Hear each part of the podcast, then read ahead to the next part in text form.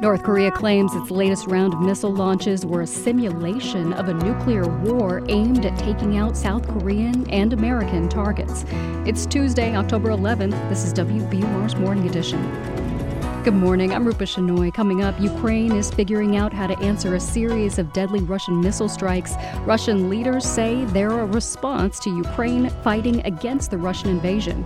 Also, drug policy experts push back on claims that drug dealers are marketing rainbow fentanyl to kids. People who sell drugs often color the pills or the powders that they sell, often as a way to distinguish their product from other products that are on the street. And this hour, New England author Annie Proulx talks about her new newest nonfiction work, which focuses on climate change. There will forever be people who want to drain wetlands. They don't see how they could be useful. Clearing for a sunny day in the 60s.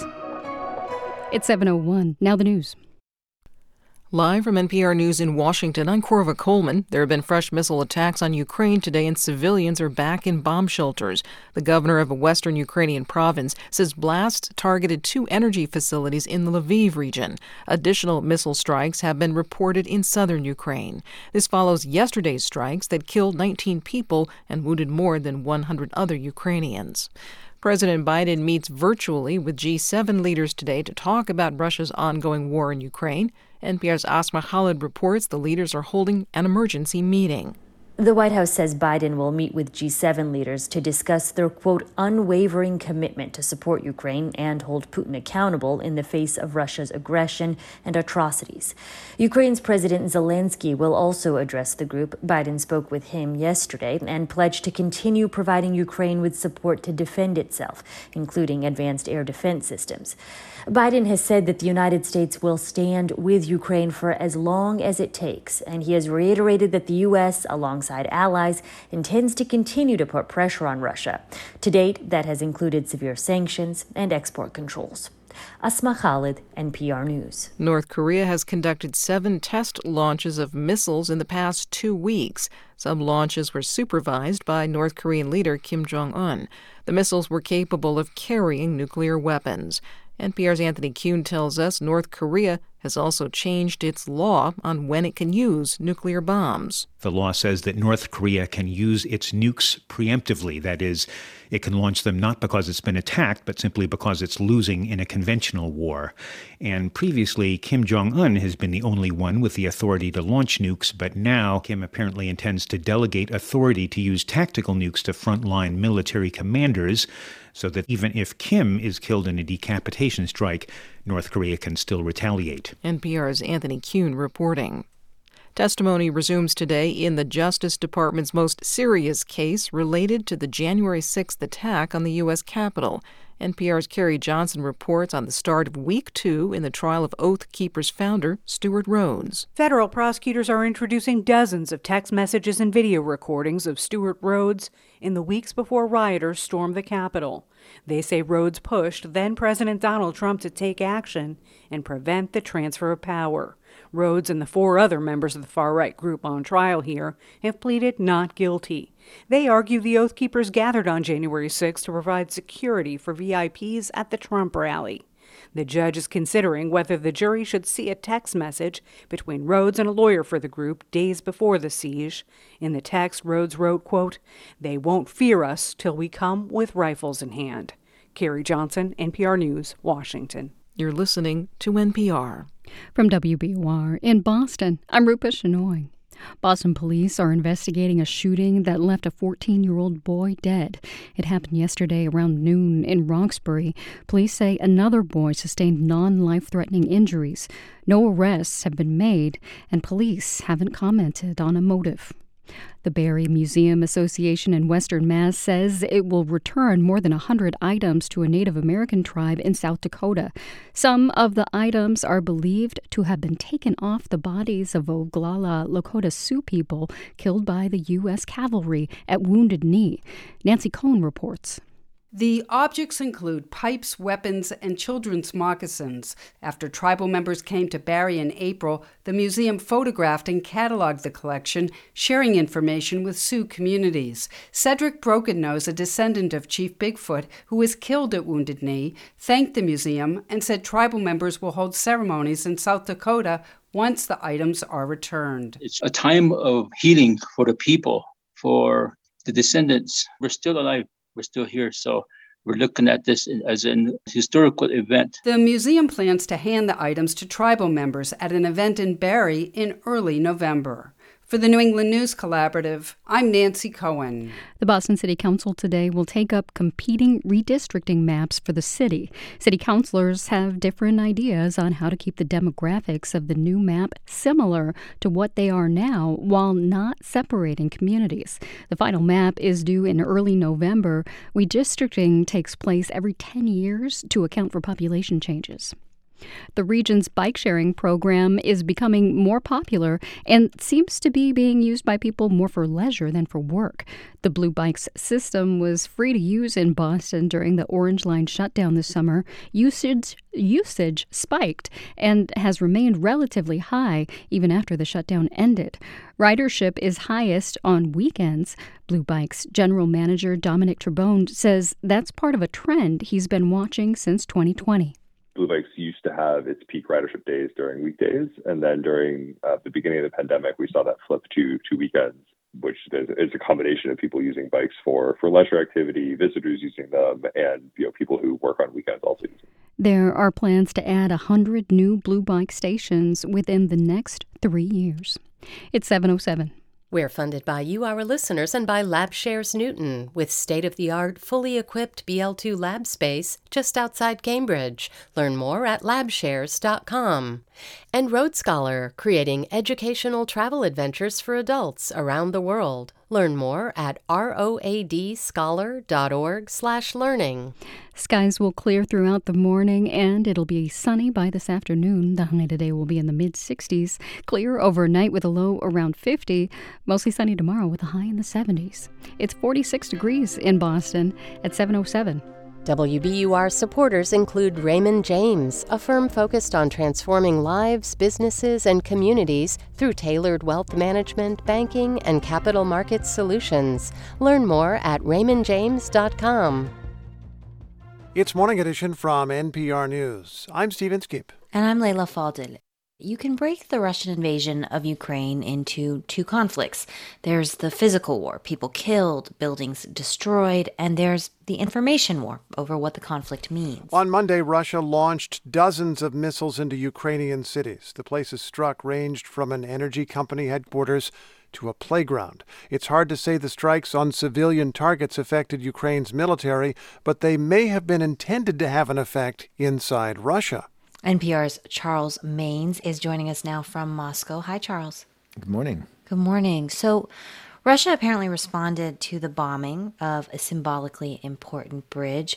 What else were those attacks saying? Yeah, you know, it seems like it was an effort to quell growing doubts here in Russia about how the conflict is unfolding. Uh, for weeks, we've seen growing criticism among hardliners here over the military strategy. Uh, they argue Russia has essentially been losing in Ukraine because the Kremlin was fighting with one hand tied behind its back. In other words, Russia wasn't using the full force available to it. Uh, in that sense, yesterday's attacks appear not to be a one off, but signal this conflict is escalating. Uh, there were more attacks on Ukrainian infrastructure this morning reported. And don't forget, just hours after this uh, Saturday bridge incident, we saw Putin promote a new battlefield commander, uh, General Sergei Surovikin, uh, to oversee the military operations in Ukraine. Uh, Surovikin is seen as a more ruthless military strategist based on his past experience overseeing, for example, Russia's military operations in Syria, uh, particularly using rocket attacks. So, what has been the response then, especially from hardliners, to these attacks from these critics? Well, nothing short of joy uh, among mm-hmm. nationalists and Kremlin loyalists. Uh, Ramzan Kadyrov, for example, the strongman leader of Chechnya, who was who's really gone after the defense ministry over these recent setbacks, uh, now says he's 100% behind this new, tougher approach. Uh, others, like Dmitry Medvedev, who's a member of the Security Council, uh, seem to view the attacks as basically a reboot of Russia's military campaign. You know, he's again talking about the total dismantling of the Kiev government. And remember, that was an early goal of Putin's in the conflict. And then there's uh, Anton Krasovsky. He's one of the more provocative propagandists on the state sponsored RT Russia television channel. Какой фантастический день. Я действительно сегодня So here's Kosolsky on television saying this was a fantastic day, and he literally danced to the news. Uh, this is what Russians, he claimed, had been waiting for all these months, you know, proof they were winning. And he said he wanted to wake up every morning and read the same pain was being inflicted on the enemy. But does this then back Putin into a corner? Because he'll have to keep delivering on this more forceful approach. So does he run the danger of possibly looking weak again if he doesn't? Well, it's true they want Putin to go all in, uh, but it may not be that simple. Russia has massive firepower, like the likes of which we saw yesterday, but supplies aren't unlimited. Even bombing Ukraine on a massive scale, if it inflicts damage, it, it kills people, but it doesn't change the situation on the battlefield. And there, you know, Russia's struggles continue. In recent weeks, it's lost large swaths of territory in areas Moscow claimed to have already annexed and a mobilization drive in effort to inject new troops has struggled amid sloppy implementation and resistance from the public. So yesterday's attacks seem to have pushed those problems into the background, but just for now. NPR's Charles Maynes in Moscow. Thank you so much for your time. Thank you. In this country, people are preparing for what is supposed to be a happy time. Halloween is coming, which you can tell by asking my kids or seeing the nine foot skeleton on the street not far from my house.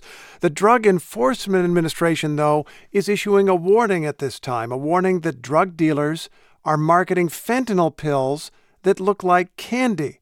This warning has gone viral on social media, but some drug policy experts doubt it. Here's NPR addiction correspondent Brian Mann. The Drug Enforcement Administration has been issuing terrifying alerts for weeks that bright colored fentanyl pills have been spotted in a growing number of states. The DEA says they've identified a deliberate new marketing scheme by Mexican cartels and street dealers who want the pills to, quote, look like candy to children and young people. Here's the DEA's top official, Anne Milgram, speaking to NBC News. It looks like candy. And in fact, some of the drug traffickers have nicknamed it SweeTarts, Skittles. The DEA also warned of fentanyl smuggled in a box of Lego toys and fentanyl dyed to look like the chalk children use to color sidewalks. These alerts didn't mention Halloween, but in an interview on Fox, Milgram was asked whether parents should worry about candy gathered by kids trick or treating. We have not seen any connection to Halloween, and I want to be very Drug policy experts contacted by NPR agree there's no new fentanyl threat this Halloween. But many are also skeptical of the DEA's original warning. They don't believe Mexican drug cartels and street dealers have launched any new campaign targeting children. So I don't see any evidence that the DEA has produced that supports that conjecture. Nabarun Dasgupta is a researcher at the University of North Carolina. His lab tests illegally manufactured opioid pills collected from across the U.S. Dasgupta says colored pills like the ones highlighted in the DEA warnings are on the streets, but it's nothing new. We get them almost on a daily basis. We see pinks and purples, yellow, green, red, aqua, fuchsia. Street drug experts contacted by NPR say traffickers have long used bright colors in their products for reasons that have nothing to do with children. Dr. Sheila Vakharia is with an addiction think tank called the Drug Policy Alliance. We do know that people who sell drugs often color the, the pills or the powders that they sell, often as a way to distinguish their product from other products that are on the street. Drug experts point out fentanyl is incredibly powerful, often deadly. Marketing the pills deliberately to children would be incredibly risky. The legal penalties for dealing drugs to kids are severe. They also say really young kids who might be drawn to pills that look like candy typically lack access to the kind of cash that makes for good repeat customers.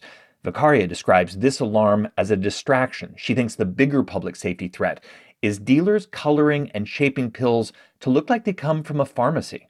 Oftentimes, colors are also used to sometimes mimic legitimate prescription medications. NPR sent questions about this to the DEA and asked repeatedly for an interview or for evidence to support the claim drug dealers are intentionally using candy like fentanyl to hook children.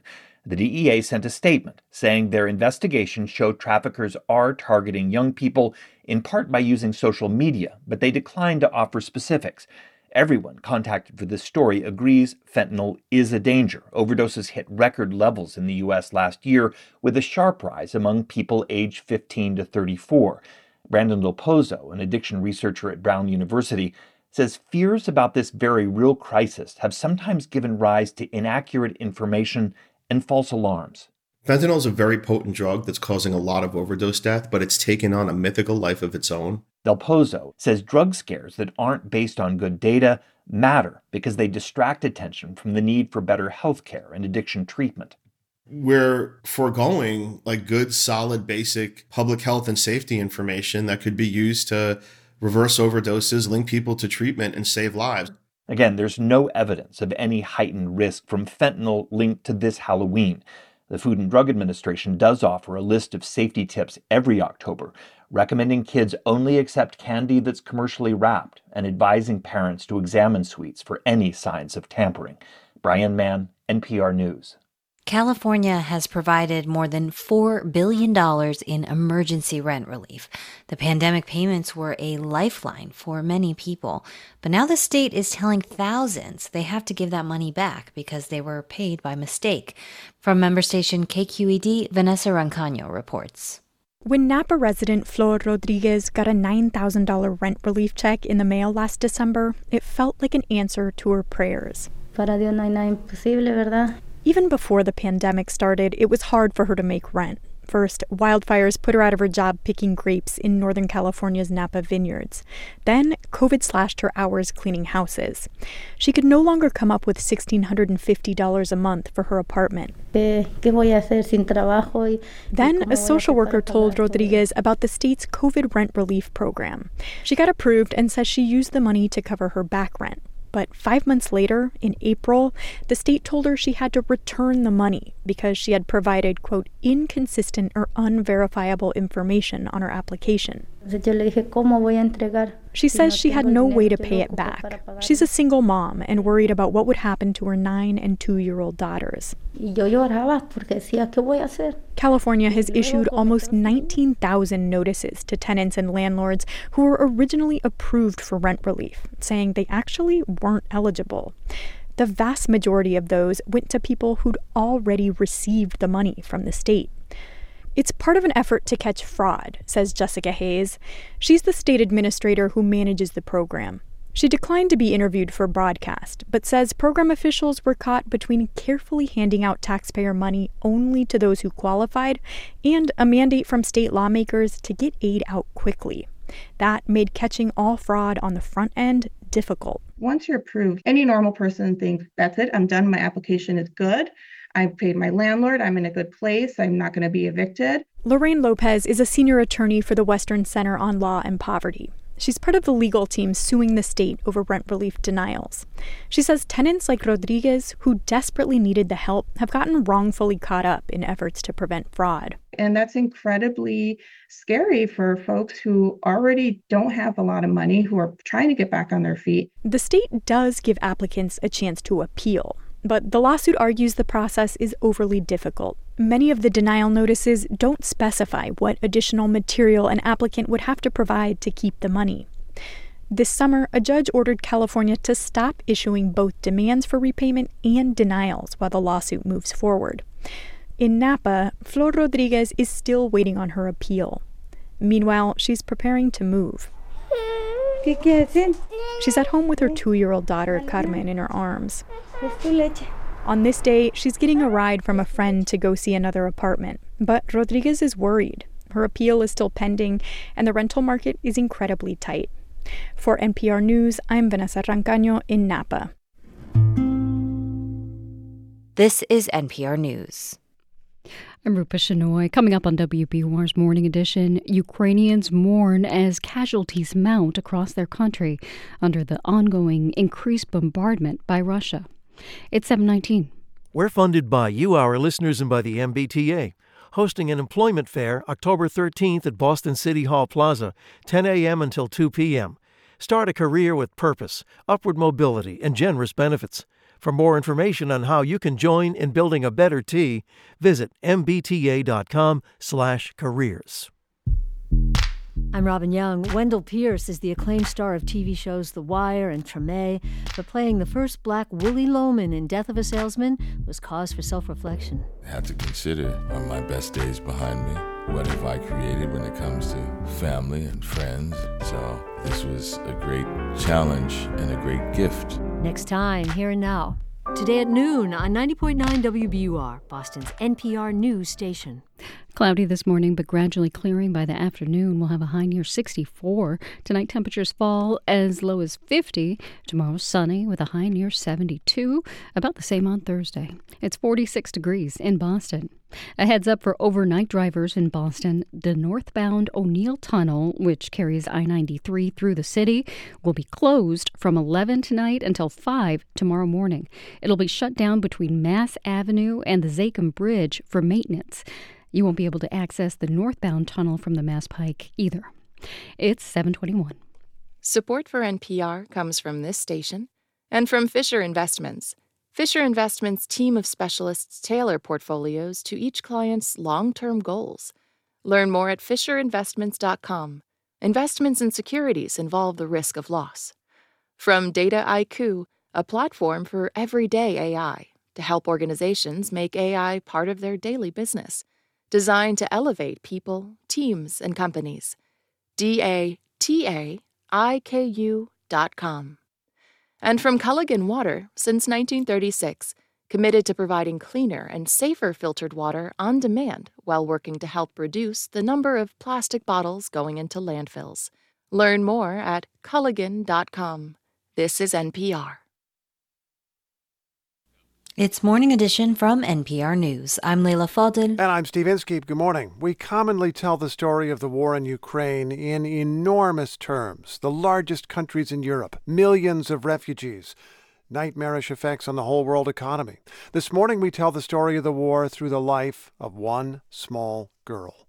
NPR's Jason Beaubien reports. It was a Saturday afternoon. There was a buzz of excitement across much of the Kharkiv region. Ukrainian troops had just staged a major counteroffensive, and the relentless Russian shelling around the city of Kharkiv had finally eased. 11 year old Nasta Gritsenko and her parents, Andriy and Irina, had decided to spend the weekend at what they called their country house in the nearby city of Chuhuiv. Nasta's parents went out to deliver some humanitarian food packets to elderly residents when three large explosions rocked the city. A neighbor, Mikhailo Kantamirov, shows where he found Nasta after the missile struck. This is the fragment of the missile. He says she was still alive, still conscious, lying next to the crater where the house had once stood. And she asked uh, why uh, this happened to me. I did anything bad to them. Her parents heard the explosions. They could see the smoke. Irina Gritsenko's first thought was Nasta, and she raced towards their cottage.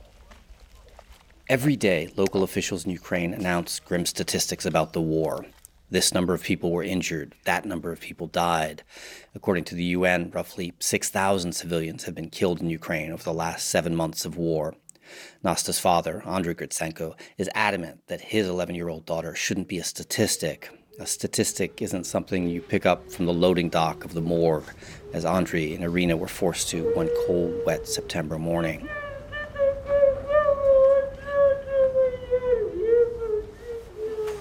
Nasta's body is carried down from the loading dock in a pink satin lined coffin and slid into the back of a white cargo van. As my translator, Polina Litvinova, and I are getting into our own car, she tells me that I'm lucky I couldn't understand Irina crying in Russian. Uh, I could hear her saying, uh, Forgive me. As hard as the scene at the morgue was to watch, she says listening to a mother sobbing over her daughter's body was even harder. She said, like, I don't want to live without you. Who will meet me when I come home from work? And so on and so on. She cried and said, Forgive me, forgive me, please.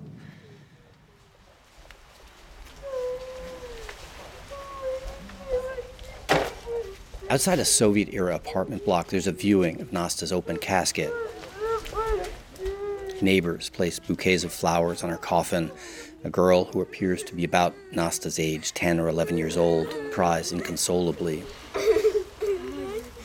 Valentina Ovcharenko, who lives in a flat two floors below Nasta's family, is passing out small bags of sweets.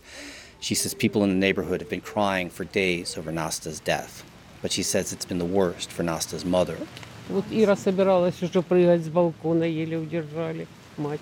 Her mother, Ira, wanted to jump from the balcony and like it was, uh, she was rescued from this. Nasta's parents both work for a clothing manufacturing company. Their apartment isn't fancy. Their cottage in Chuhuiv, with its apple trees and a vegetable garden, was also a simple, unassuming house before it was obliterated it wasn't on a prime piece of land. It backed up against an oil storage depot. The same barrage of Russian missiles that killed Nasta blew up several large fuel tanks. Like most kids in Ukraine, Nasta had been attending online classes sitting on benches in the playground outside their apartment block. Nasta's parents tell me Nasta had always wanted a dog.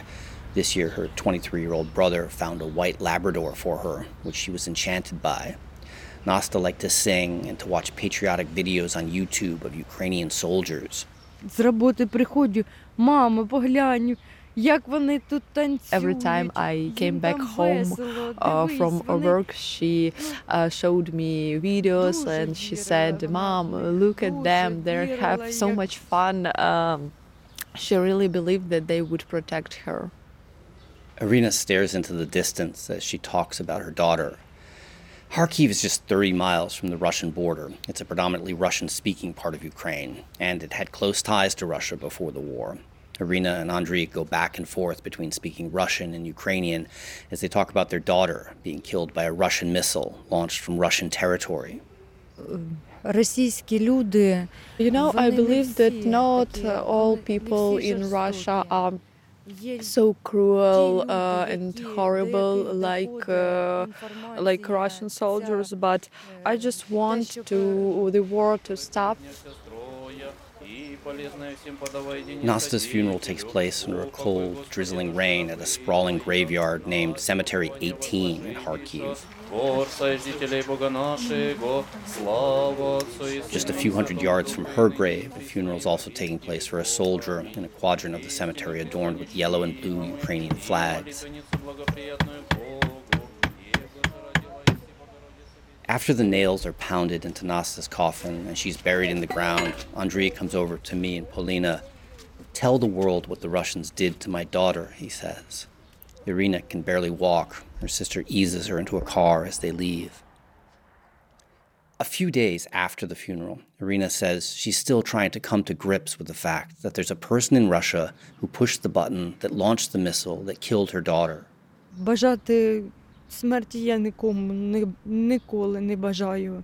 I don't uh, wish them death because I never wish anyone death, but I wish them uh, to suffer like we suffer and to feel all our pain like uh, we feel uh, this pain. Losing a child, she says, is the worst pain in the world. Jason Beaubien, NPR News, Kharkiv, Ukraine.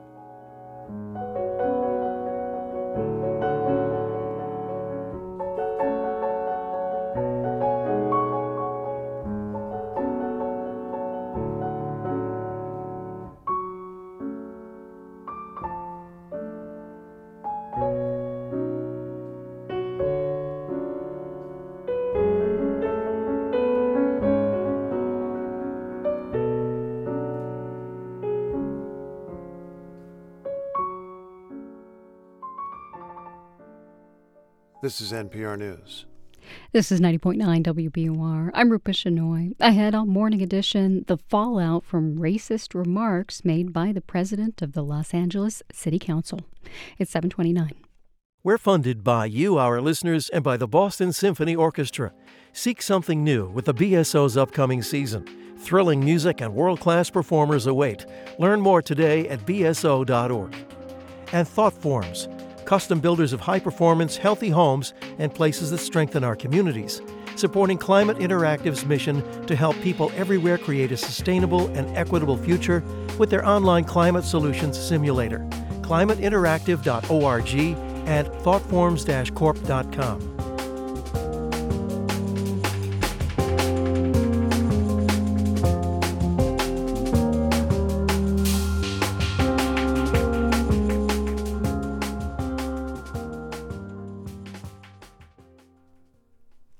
Live from NPR News in Washington, I'm Dave Mattingly. President Biden and other leaders of the G7 are expected to hear from Ukraine's president today. Volodymyr Zelensky is expected to press the G7 for more military aid a day after Russian missile attacks on multiple cities in Ukraine killed 19 people and wounded more than 100 others. Kiev was among the cities targeted by Moscow.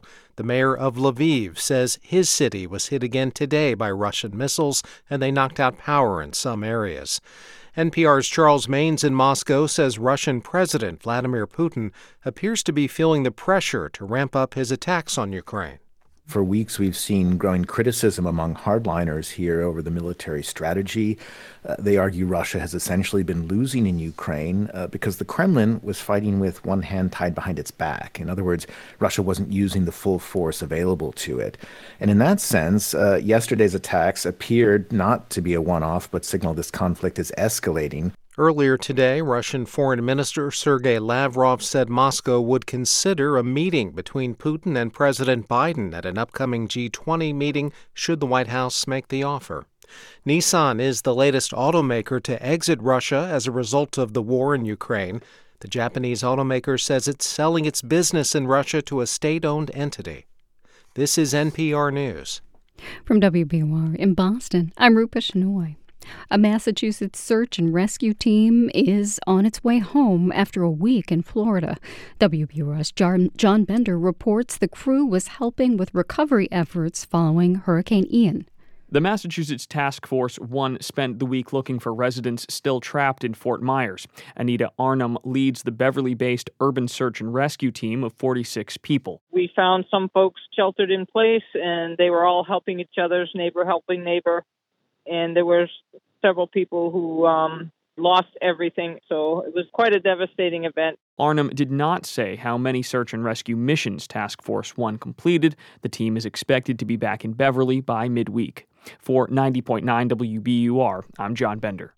Transparency advocates are calling for votes cast in some legislative committees on Beacon Hill that can make or break potential legislation to be out in the open. Voters in 20 Massachusetts legislative districts will see a non binding ballot question next month. It pushes for votes by state representatives in committee to be published online. Erin Leahy is the executive director of nonprofit Act on Mass. She says the ballot question is part of a long term strategy to change the legislature's historically opaque ways of doing business. We want over time for it to become politically untenable to be against these common sense good governance reforms. She says an average of 90% of voters have supported similar questions in the past. The Registry of Motor Vehicles in Plymouth will reopen today. The facility had been closed since the middle of last month because of a burst water pipe. Officials say the building needed extensive repairs. It's 733.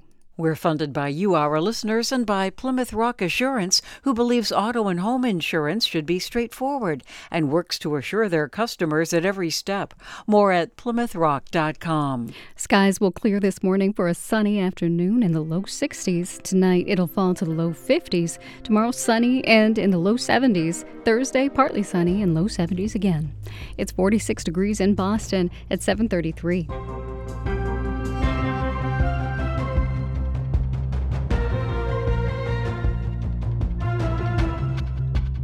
Support for NPR comes from this station and from BetterHelp, connecting people with a therapist online for issues like depression and anxiety. 25,000 therapists are available through BetterHelp using a computer or smartphone. BetterHelp.com/public. And from Indeed, designed to be an end-to-end hiring solution for businesses of any size to attract, interview, and hire candidates, all from one place. More at Indeed.com slash NPR.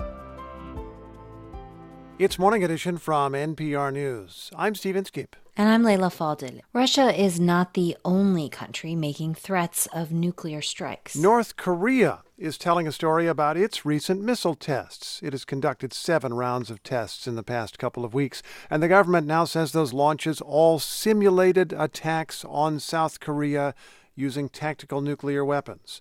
North Korea also restated its position that it's not interested in dialogue with the United States or South Korea. NPR's Anthony Kuhn is in Seoul and joins us now. Hi, Anthony. Hi, Leila. So tell us more about what North Korea had to say about its recent tests. Uh, North Korea state media reported Monday that all seven of these recent tests involved nuclear capable, short range, intermediate range, and submarine launched ballistic missiles. And the tests simulated wartime attacks on South Korean ports, airports, and command facilities. And leader Kim Jong un personally oversaw some of the launches what state media reported about the intentions were that the drills were supposed to show the effectiveness and readiness of the North's tactical nuclear forces and also send a warning to the U.S. and South Korea at a time when the U.S. has been ramping up its own military exercises with South Korea and Japan. And when did North Korea get tactical nuclear weapons and what does it change? Uh, experts believe that North Korea probably decided to get tactical nukes in 2019 after a failed summit in Hanoi between then President Trump and Kim Jong un, and that Kim uh, publicly announced his intention to get these weapons in January of 2021. Now, Lee Ho Ryong, who's a researcher at the Korea Institute for Defense Analyses, argues that these weapons are not new. What mm. North Korea is trying to do is deploy them in new ways so that they can avoid being detected or intercepted by the US and South Korea. Here's what she said. 이런 정도로 다양성을 she says, I think the variety of launches betray North Korean military units' fear of Kim Jong un, who's demanding that the military come up with solutions and tactics. She adds that these tests are a result of that fear and, in a way, betray their vulnerabilities. So basically, she's skeptical that the North's tactical ne- nuclear forces are as effective as Pyongyang claims. But do North Korea's tactical nukes make nuclear war more likely? Uh, arguably, yes. North Korea recently updated its nuclear doctrine and wrote that doctrine into law. And Lee argues that these tests were meant to show that the military can enforce that law. The law says that North Korea can use its nukes preemptively. That is, it can launch them not because it's been attacked, but simply because it's losing in a conventional war. And previously, Kim Jong un has been the only one with the authority to launch nukes, but now Kim apparently intends to delegate authority to use tactical nukes to frontline military commanders so that they can win on the battlefield. And mm. even if Kim is killed in a decapitation strike, North Korea can still retaliate. Hmm. At this point, is North Korea's nuclear arsenal complete? Uh, no. Uh, experts have been saying for some time that North Korea's plan was first to develop tactical nukes, then progress to upgrading intercontinental ballistic missiles, ICBMs, and nuclear tests. In other words, they want to show first that they can hit U.S. military bases in South Korea, Japan, and Guam, and then show that they can hit the U.S. mainland. Seoul and Washington have been watching for signs of these tests, and a logical time to do them would probably be after China's Communist Party Congress in late October. NPR's Anthony Kuhn joining us from Seoul. Thank you. Thank you, Leila. Los Angeles is roiling in scandal as the city council president, Nury Martinez, stepped down after being caught making racist remarks in a leaked recording. Yes, someone recorded her conversation in which she was discussing redistricting with two other council members, Kevin De Leon and Gil Cedillo. They were talking about how to keep a strong Latino presence on the LA City Council. Now, some people are calling for all three members to resign. For more, we're joined by KQED's Saul Gonzalez in Los Angeles. And just a warning, we're going to be discussing the racist things that Martinez said. Hi, Saul. Hi. Okay, so just so just tell us exactly what was said and what happened in these recordings. Okay, let me make this really simple because a lot was said. Yeah. In audio obtained by the LA Times, then Council President Nury Martinez compared the adopted black son of a white city council colleague to a changuito, that's Spanish for little monkey. Mm. And she uses this phrase, little short dark people. That's an apparent reference to Oaxacan immigrants. She also calls the LA County DA as being, quote, with the blacks. Now, council members Kevin De Leon and Gil Cedillo were also part of this conversation in which the group discussed redistricting and Latino representation on the council. And there was a very prominent LA County labor leader also present. Hmm. And so a lot of this racism directed at black people. Uh, how is the black community reacting? Well, many in the black community are reacting with just anger and despondency and sadness to these comments. Mm. Uh, here's how Irma Hall Wood, a black labor activist in LA, told me how she felt. We spoke at a church in South Los Angeles where black religious and civil rights leaders had gathered. Hurt, angry, disappointed. I won't say the rest because I'm in the house of God, but I'm very disappointed, betrayed some are also expressing concerns about how genuine some Latino leaders have been when they've talked about forming black brown alliances around common issues like economic justice and police reform. In the past, there have been tensions between these communities over such issues as immigration and jobs, and there have been instances of Latino gangs targeting black residents in some neighborhoods. And the black community has this long term anxiety about really their place in Los Angeles. Mm-hmm. They've seen their size, the size of their population shrink relative to other communities. They're now under 10% of LA's population, while, of course, the Latino population has boomed uh, over the last generation or two, and Latinos now account for roughly half of LA's population. Yeah, and the comments were also made during a conversation about redistricting and Latino political power. So, can you give us some context about the political dynamics here?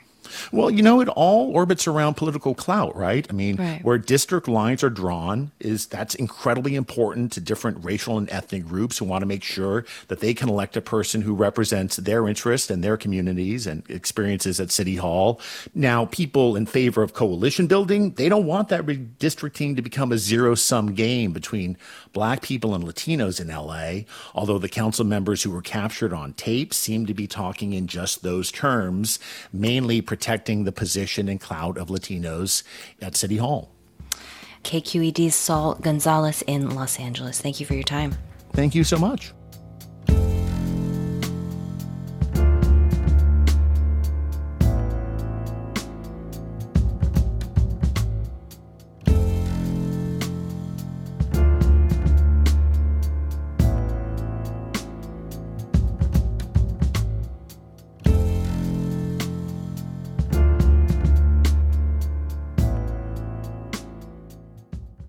This is NPR News. I'm Rupa Shenoy in Boston. Coming up on Morning Edition, advice on how life partners can share the domestic workload. And in our next hour, monkeypox cases are on the decline, but some experts say there's still a lot of work to be done to protect against an outbreak of the virus. Cloudy skies gradually clear this morning, and we'll have a sunny afternoon in the low 60s. Tonight, temperatures fall to the low 50s. Tomorrow, sunny and low 70s. About the same on Thursday. Showers are likely on Friday. It's 46 degrees in Boston at 743. We're funded by you, our listeners, and by Ceres, a nonprofit tackling our biggest sustainability challenges, including the climate and water crises. Join Sarah Bloom Raskin and Rep. Jamie Raskin in conversation with Meghna Chakrabarti at Evening with Ceres on October 17th at the JFK Library. Tickets at ceres.org slash WBUR. Now, in business news, businesses in Massachusetts are feeling less optimistic about the economy. WBUR's Jonathan Kane reports on the latest Business Confidence Index from the trade group Associated Industries of Massachusetts. The survey finds employer confidence fell from August to September. It's at its lowest point since June. Associated Industries Vice President Christopher Geehern says a push and pull of several factors is contributing to the decline. You have surging inflation, you have rising interest rates, and shrinking economic output. On the other hand, most employers, I think, are still feeling reasonably good about their company's prospects and we have a persistently strong demand for workers.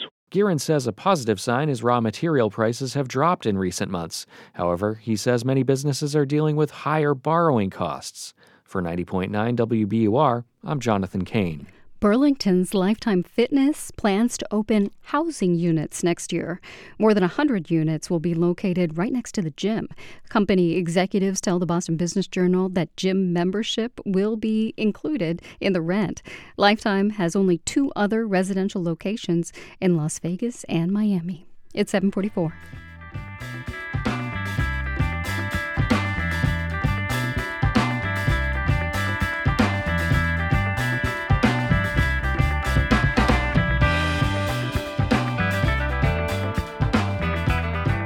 Support for NPR comes from this station and from Procter & Gamble, maker of Nervive Nerve Relief.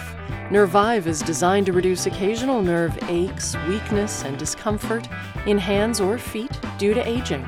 Learn more at nervivehealth.com.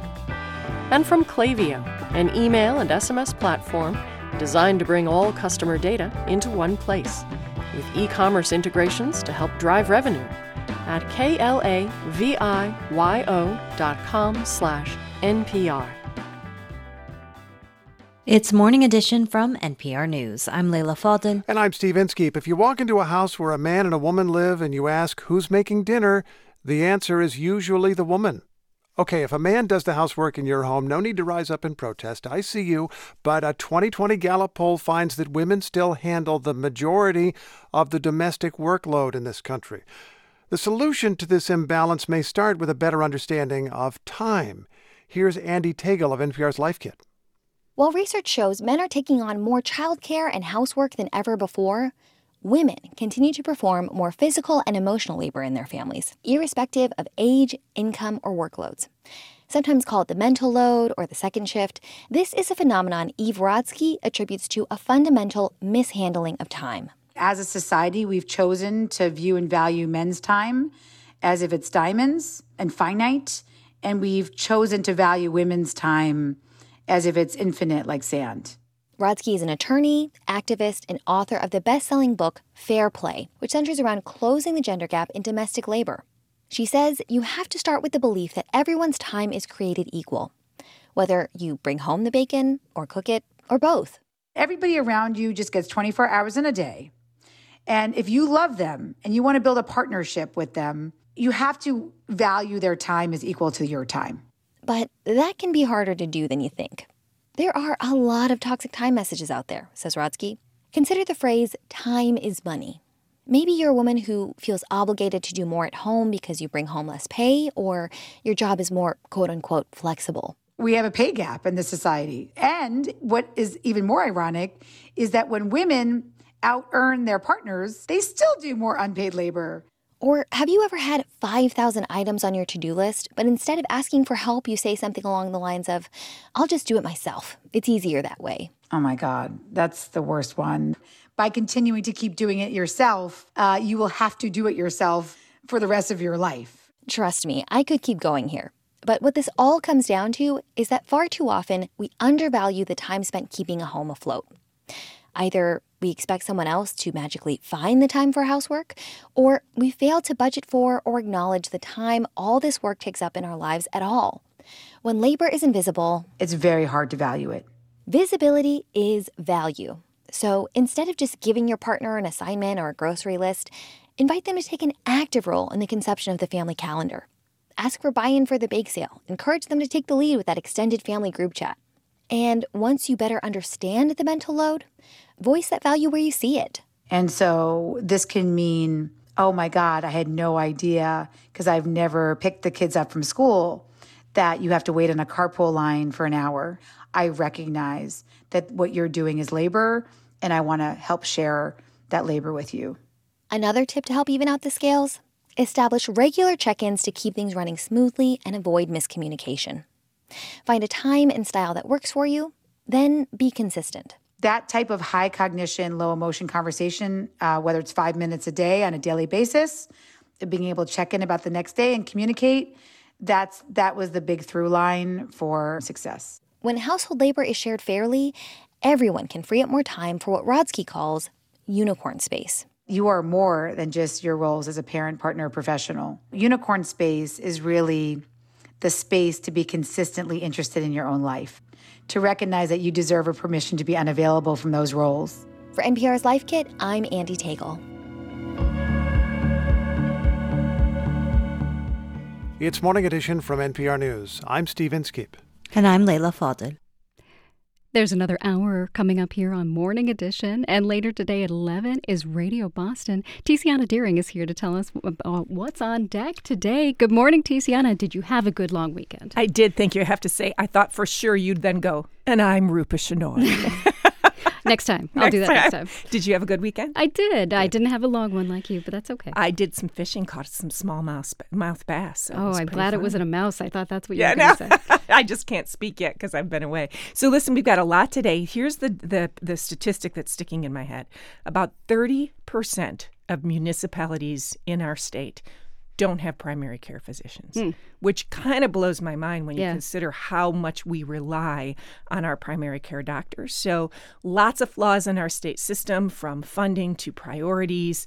Causing and contributing to a shortage in primary care physicians. And we're actually going to take a pretty deep look at that today on the show. I think it's going to be quite interesting. And very interesting. I wonder if it's about salaries or what. What else have you got going on? Uh, we're also going to continue our conversation on equity in the cannabis uh, industry and sports because it's the beginning There's of the so much sports us. to talk about right That's now. Okay. right. Thank you, Tiziana. Thanks, Rupa. Very nice to see you. That's You Radio. Boston today at 11 and 3. We are funded by you, our listeners, and by CIC Innovation Campus, committed to reimagining the office for the needs of today's workforce. Flexible office space tours available at cic.com/enterprise. And Bentley University, where students learn the power of good business and how it can make the world a better place. Bentley University, a force for business, a force for good. Hi, I'm Lauren Sommer. I cover climate change at NPR, so I'm particularly interested in the surge of interest in electric cars. If your next car is going to be electric, be sure to donate your old car to this station. You'll be doing your part to lower your carbon footprint, and we'll turn your old car into more coverage of everything that matters to you. Here's how. Learn more at wbur.org/cars. The cloudy skies are supposed to clear over the next few hours, and by this afternoon, we should get some sun. Temperatures will be in the low 60s, clear and around 50 tonight. Tomorrow, sunny and low 70s. A repeat of that on Thursday. It's 46 degrees in Boston at 752.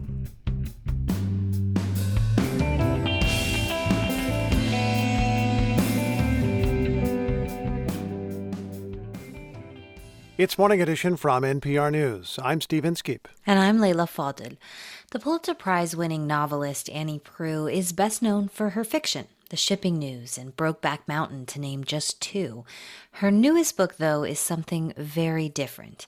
Fen, Bog, and Swamp is nonfiction and a love letter to America's wetlands, ecosystems that are rapidly disappearing. Here's Proulx reading from the book. Before the last wetlands disappear, I wanted to know more about the world we are losing. What was a world of fens, bogs, and swamps, and what meaning did these peatlands have, not only for humans, but for all other life on Earth?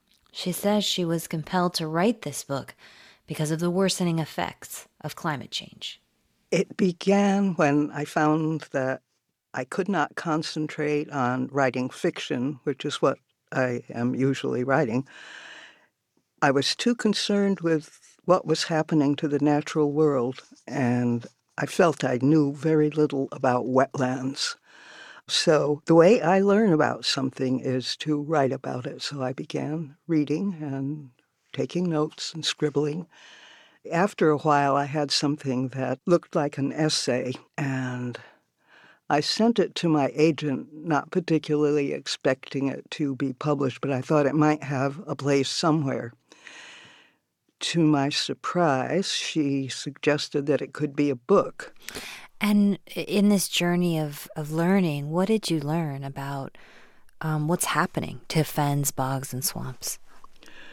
How much time do we have? we tend to tag everything in the natural world in terms of what use it is to humans. And I was curious to know how it fit in with the great scheme of life, how it belonged to other parts of the world, how the things were knit together uh, between land and water and creatures and weather and climate change. I wasn't looking for benefits to humans as an explanation of anything. I was looking for how these guys worked with each other. But also, I was very curious about human responses to these wetlands. So that took me into the history. That, of course, was the fun part, poking around with the people of the Fen, the battle in the bogs and the various swamps in uh, North America that were drained and made into productive soil. You talk about poking around in history, and you write in your book that the history of wetlands is the history of their destruction. Could you talk about that? That's, I think, a very pertinent way of saying it because the peatlands have never been regarded by most people as something that's a necessary part of life, but as an obstruction, something that's in the way. The ideal, of course, is agriculture for most people. It wasn't a measure of any kind of utility to talk about peat producing wetlands as helpful. So it was really a change of attitude more than anything else that I stumbled on.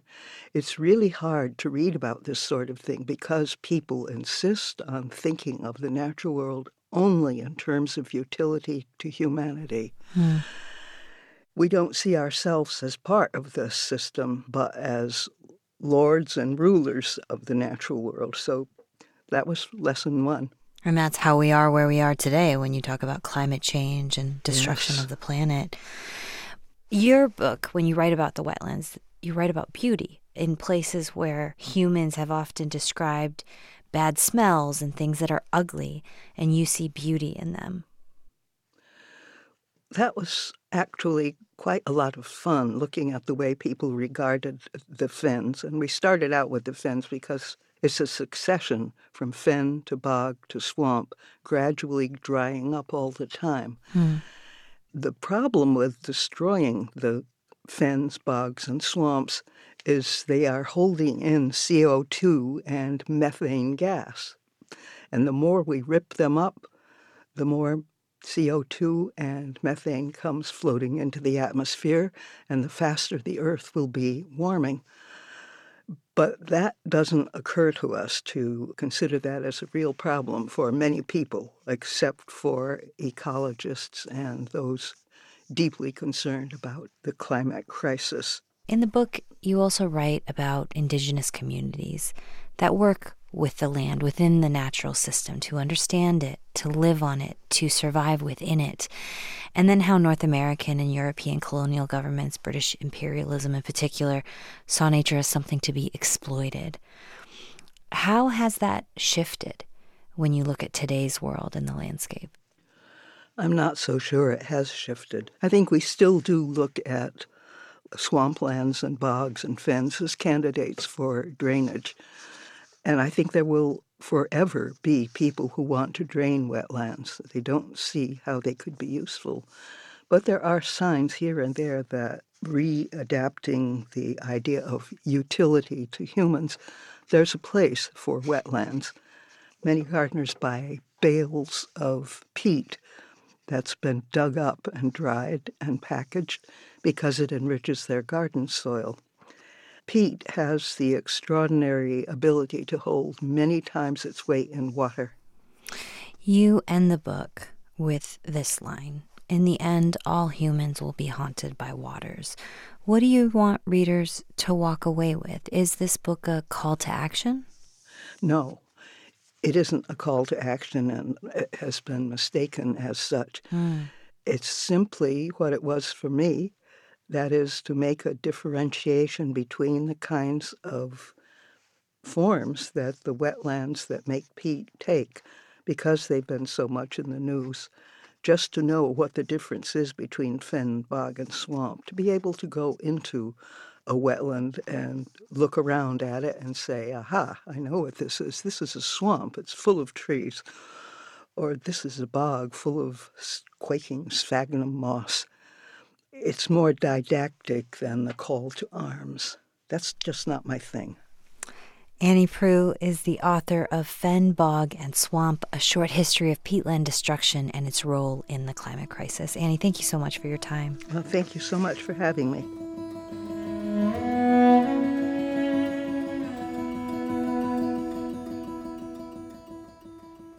It's Morning Edition from NPR News. I'm Leila Fadel. And I'm Steve Inskeep. I'm reporter Deborah Becker, and this is 90.9 WBUR FM Boston, 92.7 WBUA Tisbury, and 89.1 WBUH Brewster. Listen anytime with our app or at WBUR.org. WBUR, Boston's NPR news station. Ukrainians vow to respond as they shelter underground. The increased Russian bombardment continues and casualties are mounting. It's Tuesday, October 11th. This is WBUR's Morning Edition. Good morning. I'm Rupa Shenoy. Coming up, authorities are investigating a police shooting in San Antonio. A 17 year old remains on life support. Also, experts believe monkeypox cases across the country are on the decline. Where we are now is certainly showing the reflection of what can happen when you actually commit the tools that you have to fight an outbreak. And this hour, a Massachusetts Little League coach takes his team to a national tournament, and it's a disaster on the field. I sat on a picnic table outside a cabin wondering if I'd officially ruined baseball for the dozen boys sleeping peacefully inside. But his players' responses surprised him. Cloudy skies clear today, it'll be in the low 60s. It's 801. Now the news. Live from NPR News in Washington, I'm Korva Coleman. In Ukraine, officials say the death toll from yesterday's countrywide airstrikes has risen to 20 people. An additional 100 others are in critical condition. From Kiev, NPR's Yulian Hayda reports most of the country is huddled in bomb shelters for a second morning in a row. Since the spring, the war in Ukraine has mostly subsided to eastern and southern regions. But after Russia blamed Ukraine for attacking a vital bridge in Crimea, Dozens of rockets and suicide drones rained from the sky in every corner of Ukraine yesterday. Rescuers worked around the clock to pull people from under the rubble of apartment buildings and office complexes. This morning, Ukrainian officials warned people to stay in shelters as air defense systems attempt to fight off another round of attacks. Yulian Hayda, NPR News, Kyiv. President Biden will discuss Russia's missile attacks on Ukraine. He'll join leaders of other G7 nations in a virtual conference call today. Ukrainian President Volodymyr Zelensky is expected to join them. Biden and Zelensky also talked yesterday, and Biden says the U.S. is committed to helping Ukraine defend itself. In Florida, closing arguments are scheduled today in the sentencing phase of the trial of the gunman who killed 17 people at a Parkland high school. NPR's Greg Allen reports the jury will decide whether Nikolas Cruz receives a sentence of life in prison or the death penalty. Cruz, a troubled former student, went on a shooting rampage at Marjory Stoneman Douglas High School in 2018, killing 14 students and three staff members. He's already pleaded guilty to the murders. Over the trial's six months, jurors heard students and teachers who survived the shooting describe the attack. They heard graphic testimony from medical examiners and viewed surveillance videos showing Cruz firing into classrooms and hallways, shooting some victims repeatedly. Cruz's defense lawyers presented testimony from counselors and a doctor to make the case that he suffers from fetal alcohol syndrome, a condition that they say affects his reasoning and behavior. The jury will begin deliberations on Wednesday. Greg Allen, NPR News, Miami. With less than a month to go before the midterm elections, the top contenders for the open Senate seat in Ohio have debated. Republican author and financier J.D. Vance blamed Democratic Congressman Tim Ryan for failing to help stop the number of undocumented people coming into the country. He talks about wanting to support a stronger border. He talks about wanting to be bipartisan and get things done. Well, Tim, you've been in Congress for 20 years, and the border problem has got worse and worse and worse. Meanwhile, Ryan criticized Vance's investments, saying his purposeful choices have helped fuel inflation in the U.S. J.D. Vance has invested into companies in China.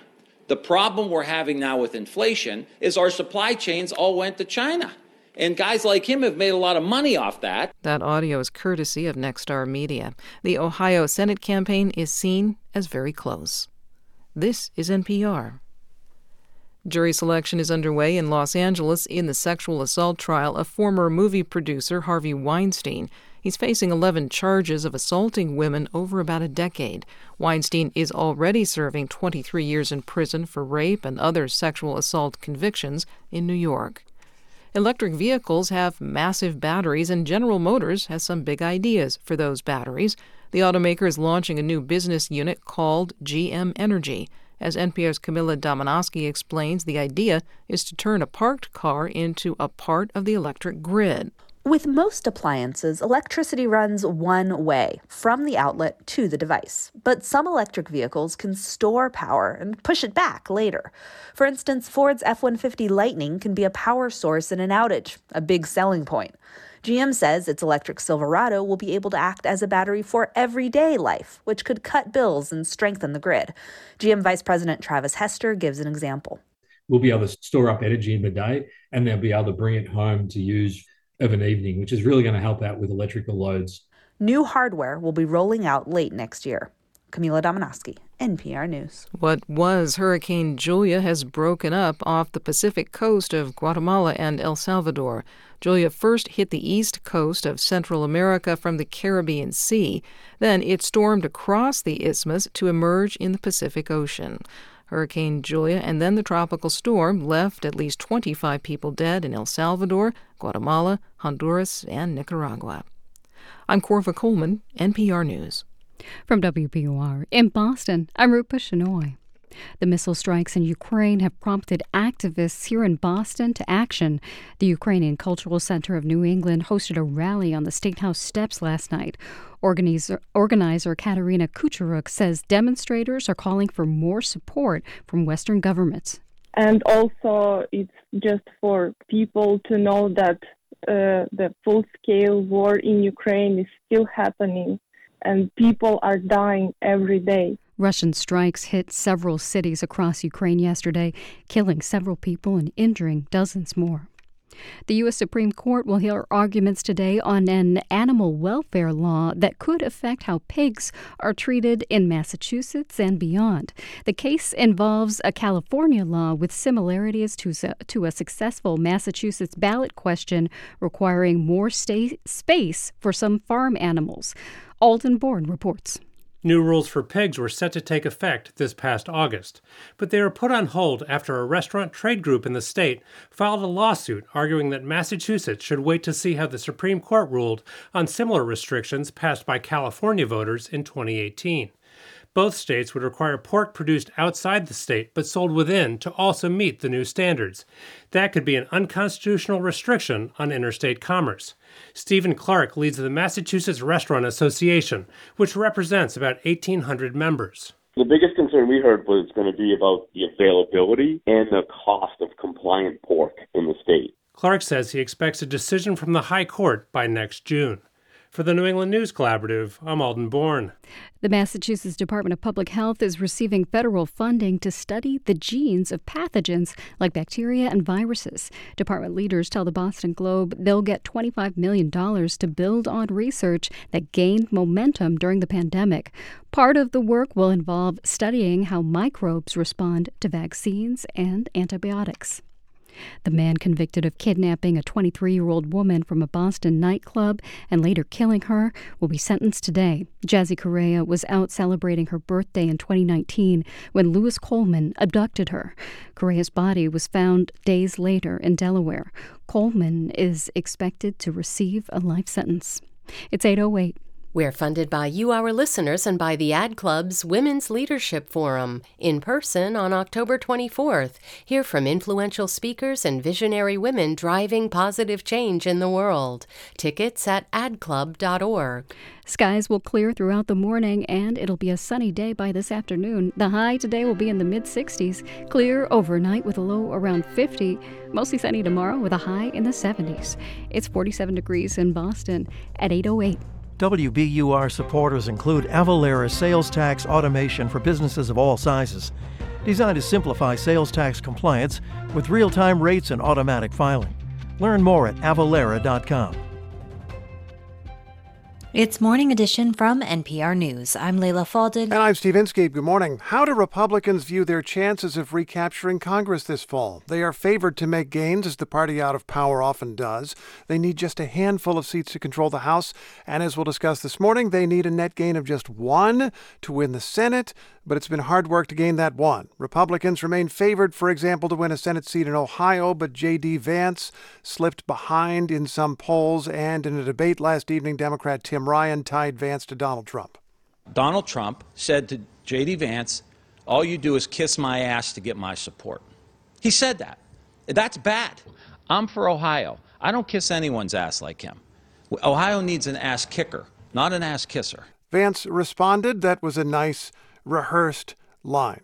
Multiple Republican candidates are having a little more trouble than expected, yet they still do have a shot to get that one seat. So let's talk this over with Scott Jennings, who is a Republican strategist. Welcome back to the program. Good morning. Thank you. Uh, Republicans have been pretty open about saying some candidates are weaker than they'd hoped on your side, but now we've seen some of them in action. We've gotten into the fall. How are they doing? Well, I think some are better than others, of course. Uh, J.D. Vance, who you mentioned there in Ohio, has come around. He had a slow summer. His fundraising has been rather slow since he won his primary, but it feels to most Republican strategists like Vance has moved into at least a small lead in a state that, candidly, for us, is the best state on the map. It's the reddest of the target states. When we're talking about the six or seven where there's a where there's a tight race, yeah, and it seems like national Democrats agree with you. I believe national Democrats still have not spent a lot of money in Ohio, which suggests they don't think they can really win there. Yeah, the, the national apparatus is not, although Ryan, the Democrat there, like most Democrat Senate candidates, has raised a tremendous amount of money. And that's one advantage for Democrats for the last several cycles uh, is that their small dollar donors around the country give directly to their candidates. On the Republican side, our small dollar donors tend to give to Donald Trump. And so our candidates have, you know, candidate to candidate less money to spend. Now, we've hmm. had super PAC spending to, to balance it out in Ohio, but the most efficient dollars in a campaign come right out of a candidates committee. I'm glad I'm glad you you mentioned Trump there because of course a number of the candidates who are having trouble a little bit on the Republican side are people who've tied themselves to Donald Trump, which you need to do to win a primary. I think of Adam Laxalt in Nevada, I think of Blake Masters in Arizona. We could name some others. They're people who have needed to embrace lies about the 2020 election. Um, you're close to Mitch McConnell. He's been honest about the election. Donald Trump lost. Trump is still out there campaigning that he won, causing candidates to repeat variations on that. And that does raise a question for me. Why should Republicans who know the truth vote for someone who doesn't tell it? Well, Republicans are balancing a lot of issues in in their votes, and even Republican candidates. I, uh, I'm sorry, Republican voters. I think that uh, agree with uh, McConnell uh, in, in, your framing there about the, the, the 2020 election are also looking at a country in which they do not agree with much of anything Joe Biden is doing or what the Democratic Congress is doing. And so it's not really a bunch of one issue voters. It's a bunch of multi issue voters who are trying to balance a lot of stuff. And on balance, uh, they think Joe Biden's administration needs a check and balance. So in some cases, they're willing to support candidates that they may not have supported in the primary uh, but certainly think are going to be a, a, a, roadblock to Biden for the next two years. Well, let's talk about one of those candidates, Adam Laxalt, uh, in Nevada, and he is somebody who gets categorized as an election denier to some extent. But Republicans are seen as having a real chance in Nevada. There's a large Latino vote in, in Nevada, and I know that, that Republicans have been going for a larger share of that vote. Do you see a real chance to add to your party's coalition there? Uh, yes, Republicans are quite excited about movement in Hispanic voters toward the Republican Party. We've seen it in a few uh, races already this year, and there's just evidence that working class Hispanic voters, like all working class Americans, are moving away from Democrats and moving towards the Democrat Party. Regarding Laxalt specifically, uh, Republicans regard this as the top pickup opportunity. They think Laxalt's running a good campaign. Uh, so, of everything on the map, this is numero uno, so to speak, for uh, Republicans. Uh, Nevada, if they win that one and can hold serve everywhere else, uh, they'll be home uh, for the majority. You know, the Pennsylvania campaign has been very personal, of course. Uh, John Fetterman, the Democrat, mocked Dr. Oz for much of the summer for living actually in New Jersey. Dr. Oz has responded by talking about Fetterman's stroke. But let's get to the essence of the job here. Uh, Fetterman at least can make a case, although he's been criticized, that he's got experience in government. He's lieutenant governor, he's mayor of a city, he's done various things. He's also been accused of not doing very much, but he has a record. What is the case that Dr. Oz, setting aside the personal issues and where he lives, what is the case that Dr. Oz is prepared to be a member of the United States Senate? Very simple. Uh, the case Republicans will make is that he's prepared to be a check and balance against Joe Biden, who's not uh, overwhelmingly popular in Pennsylvania. And the case against Fetterman Republicans make is that he's just far too liberal, especially on the issue of crime. For the Republicans there, Oz has had persistent image issues since the primary. He was pummeled with attack ads, over 20 million in the primary. spent against him. And so he's been trailing. But the issue that has reeled him in has been crime, and they've been pounding Fetterman on uh, liberal crime policies. I think that race is at this point a toss up. And again, if Republicans hold and can win either Georgia or Nevada, they're home for the majority. Um, you mentioned one thing that Joe Biden is not terribly popular in Pennsylvania or anywhere. If it were strictly a referendum on Joe Biden, Democrats might automatically lose. But the former president is in the picture in campaigning in a way that former presidents almost never do. How does that complicate things for your side? Yeah, he's not terribly popular either, uh, and he has a unique property. Uh, he can motivate people to vote uh, for and against whatever it is he's for. So, uh, remains to be seen on uh, on who's a more potent uh, vote getter or vote turner offer in Pennsylvania. but he he does complicate the picture, no question. Scott Jennings is a Republican strategist. It's always a pleasure talking with you. Thanks so much. Thanks, Steve. See you. And now to Los Angeles, where some of the most powerful names in Latino politics are caught in a racist scandal. Three city council members were caught on a leaked recording talking about the state of Latino political power and saying racist things. A warning I'm about to repeat some of what was said to convey just how awful it was. The now former president of the Los Angeles City Council, Nury Martinez, she stepped down from that position over this, is heard using the term little darky to describe the black son of a white city council member. She goes on to describe him as an accessory and a quote, little monkey. The two other council members present don't stop her. They participate in the conversation, as does a top labor leader in LA.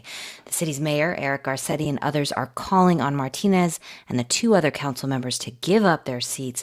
For more on this, we're now joined by Gustavo Arellano. He's an LA Times columnist and wrote a scathing column about all this. Good morning, Gustavo. Good morning. So I just want to start with what you were thinking when you first heard this recording. Disgusted. I mean, when you are hearing words that you know are racist, have been around, and you hear more and more insults, and these are elected officials, some of the most powerful Latinos in the country, you're just absolutely disgusted and you think, what on earth are you saying and why? And if you hear the tape, it gets worse and worse and worse. Hmm. What are the wider implications here? I mean, you write in your column this isn't small town politics here. And as you said, these four people are some of the most powerful politicians in the country. Um, what are the big implications here? There is no trust right now of the political system in Los Angeles and the city council. This is a city council where you've had uh, other polit- uh, you know, other council members indicted, other council members in scandals, and now you have the supposed liberal, even on the left, uh, leaders, Democrats, caught up in stuff that you throw at Donald Trump, that you throw at Republicans. Like, how good of a politician can you be if you're using that exact same rhetoric, and in many cases, worse? Mm. Now, you point out the question of Latino representation, which was being discussed at this meeting, is legit in a city that's almost almost half Latino and only has about a third of the council. But this, uh, using racist remarks, attacking black people basically, is not the way. No, this is a city that has long had racial tensions between black and Latinos. And this helps nothing at all. And it also goes counter, though, to recent movements in the you know just recently of politicians Latinos saying like we need to make coalitions with yeah. our black council members because there's the population is getting smaller and smaller. So you respect what they've done in the past. They throw it all the way. And by the way, there's also insults against Oaxacans, uh, uh, Latinos themselves, calling them. This is Nury Martinez calling them ugly and small and short. Like there's yeah. insults against Armenians, LGBT folks, everything. Oh, no one was spared. It sounds like. Um, so, how does that impact these coalitions? All this coalition building, as you point out, has been happening in the recent years about overlapping interests. How does that then impact this coalition building? the silver lining is that everyone is disgusted. There's so little support for Nury Martinez, Kevin De Leon, Gil Cedillo, Ron Herrera, the labor leader, he resigned. And you have a younger generation of Latino politicians who have been fighting this old guard for the past couple of years and saying, see, what did we tell you? Now it's our turn. But, you know, I have been following Latino politics in Southern California for decades in terms of at least, at least reading it. And this is something that happens again and again. Old guard falls down, the new guard comes up, say, never again and then it happens again. Mm. Now, the four people involved in this conversation that were on this tape, they've apologized. But what do you think? What else needs to happen in this case? They all need to go. I mean, they they will not. Uh, you know, just last night in LA City Hall, there was a vigil. I slept at eleven o'clock at night, and there was bands, there was candlelights, there were speeches. People are not going to let this go at all. Remember, we're only what three days away from the release of this. Right. It's not going to go.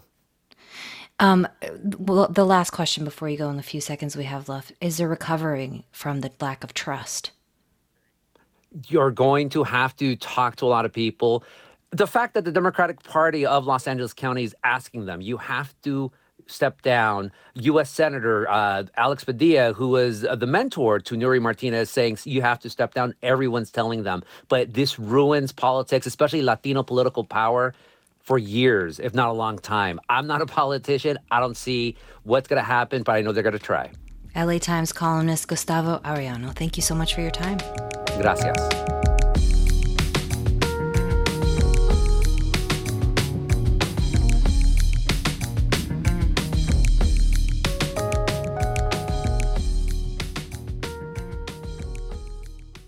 This is NPR News. This is 90.9 WBUR. I'm Morning Edition host Rupa Shenoy. Coming up, experts say monkeypox may not pose the threat it once did, but there's still plenty to do to protect the country from an outbreak of the virus. It's 820. We're funded by you, our listeners, and by Metro West Subaru, where same day and next day service appointments are available. Service until 9 on Route 9 in Natick. A California entrepreneur is building affordable homes in South Central Los Angeles at half the usual cost. How? By saying no to public funding. Low income communities need development, they need new capital, but they need it to be done in a way that really benefits the entire community. And one of the underlying principles we have is same neighbors, better neighborhoods. That's on point this morning at 10 on 90.9 WBUR, Boston's NPR news station. Clouds gradually clear away this morning. It'll be sunny this afternoon and we'll have a high near 64. Tonight, temperatures fall as low as 50. Tomorrow, sunny with a high near 72. About the same on Thursday. It's 48 degrees in Boston at 821. Support for NPR comes from this station and from Scribner, publisher of Cloud Cuckoo Land by Anthony Doerr, author of All the Light We Cannot See. Cloud Cuckoo Land is about the power of books to unite us available in paperback in bookstores and online. From Procter & Gamble, maker of ZzzQuil Pure Z's gummies, designed with melatonin for occasional sleeplessness to help people fall asleep naturally. Learn more at zzzquil.com. And from Insperity, providing HR support for 30 plus years, including access to benefits and HR technology. Insperity's mission is to help businesses succeed so communities prosper. Insperity, HR that makes a difference. This is NPR. It's Morning Edition from NPR News. I'm Steve Inskeep. And I'm Leila Fadel. Just a few months ago, it looked like the US had lost its chance to get monkeypox under control. Cases were soaring and vaccines were in short supply. But now the story has taken a turn, and this time in a good direction. In fact, some disease experts are even raising the idea that the US could nearly eliminate the virus. Here to talk about the news are NPR health correspondents Pien Huang and Michaeline Doucleff. Hi. Good morning. Good morning. Good morning. So, Pien, it doesn't seem like we're hearing the same alarm bells about monkeypox anymore? Why is that?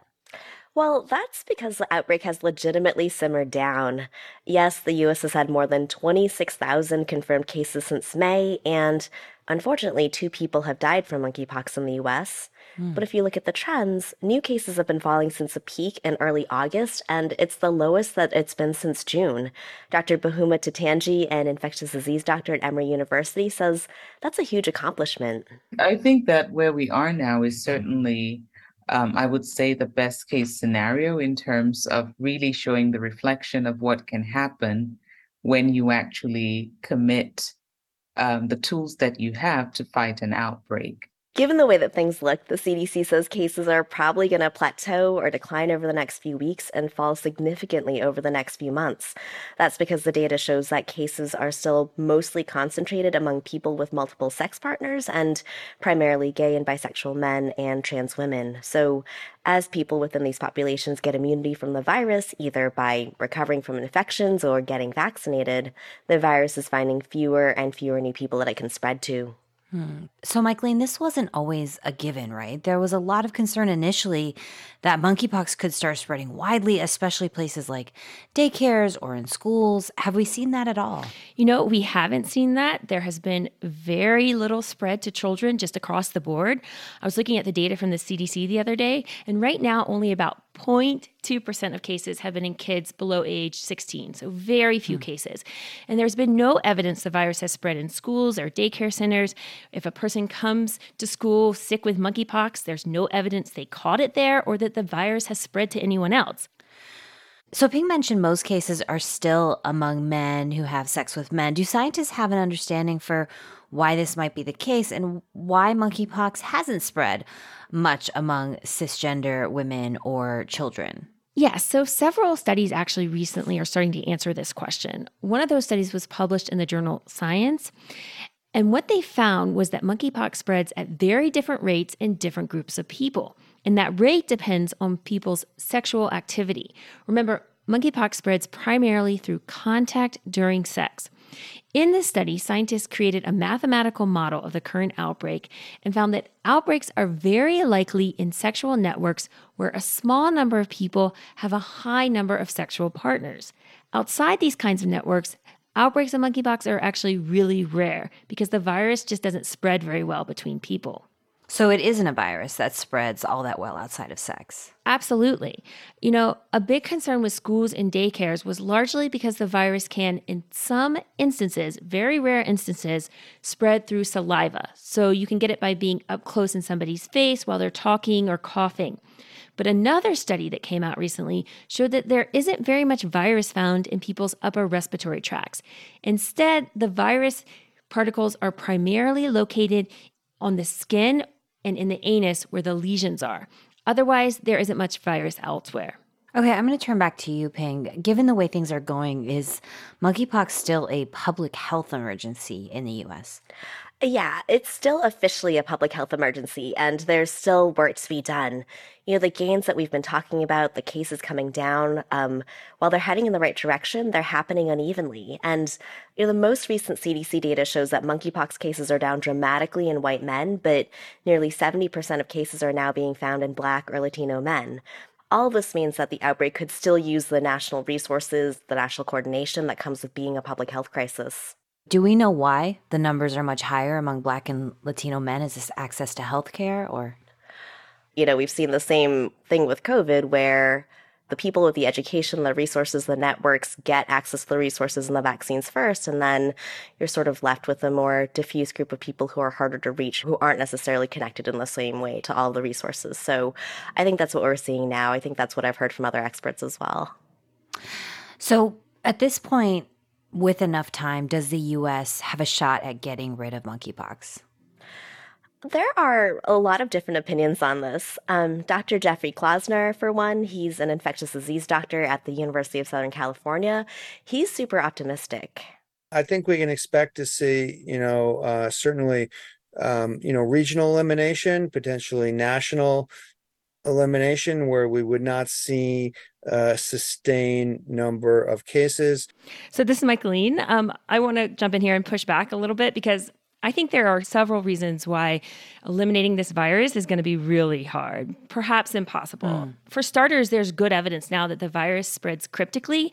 That is, some people have monkeypox but don't know it. They're either asymptomatic or have very mild symptoms, but they are still contagious. And when a disease spreads this way, so hiddenly, kind of hidden transmissions, it can be extremely difficult to eliminate, as you can imagine. On top of that, you know, monkeypox cases are still rising in many countries around the world. Outside North America and Europe, people have had very little access to the vaccine Over in Nigeria, monkeypox has been spreading in people for seven years. And for most of that time, almost completely under the radar, and yet the country still hasn't been offered any vaccine. You know, as long as monkeypox mm. in these other countries spreads this way, it is likely going to be a problem here in the US, at least at some level. And Pien, is that your sense as well?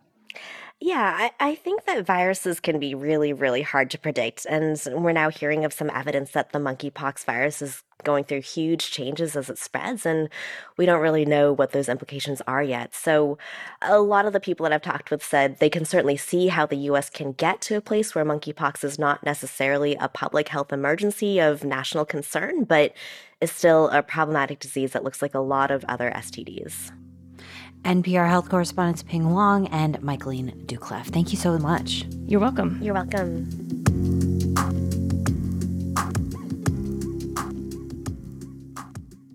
This is NPR News. This is WBUR's Morning Edition. Up next, outrage is growing as authorities investigate the police shooting of a 17 year old in San Antonio, and how Russia is influencing military coups in West Africa. It's 829.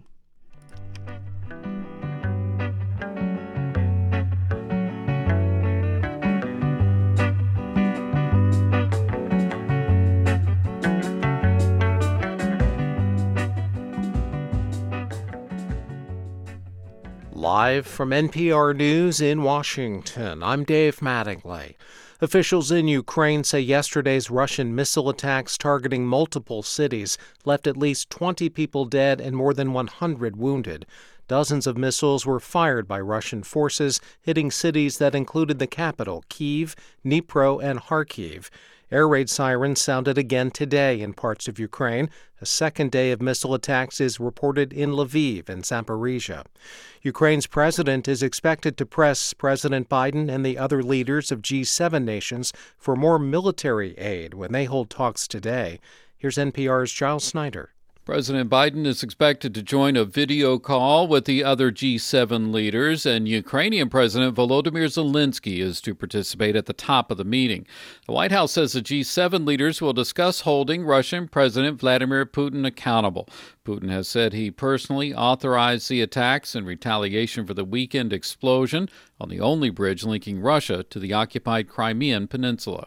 The UN General Assembly is expected to hold more discussions today about how to respond to Russia's annexation of four regions of Ukraine, including Luhansk. A vote to condemn that annexation as illegal is expected this week. Nissan says it's exiting Russia and selling its business there to a state owned entity.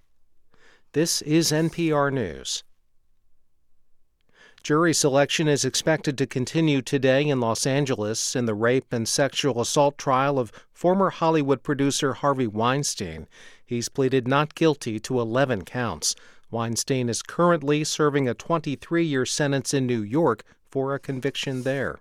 The Republican and Democratic candidates in Ohio's Senate race squared off last night in Columbus. Karen Kasler with Ohio Public Radio says this was the first of two planned debates.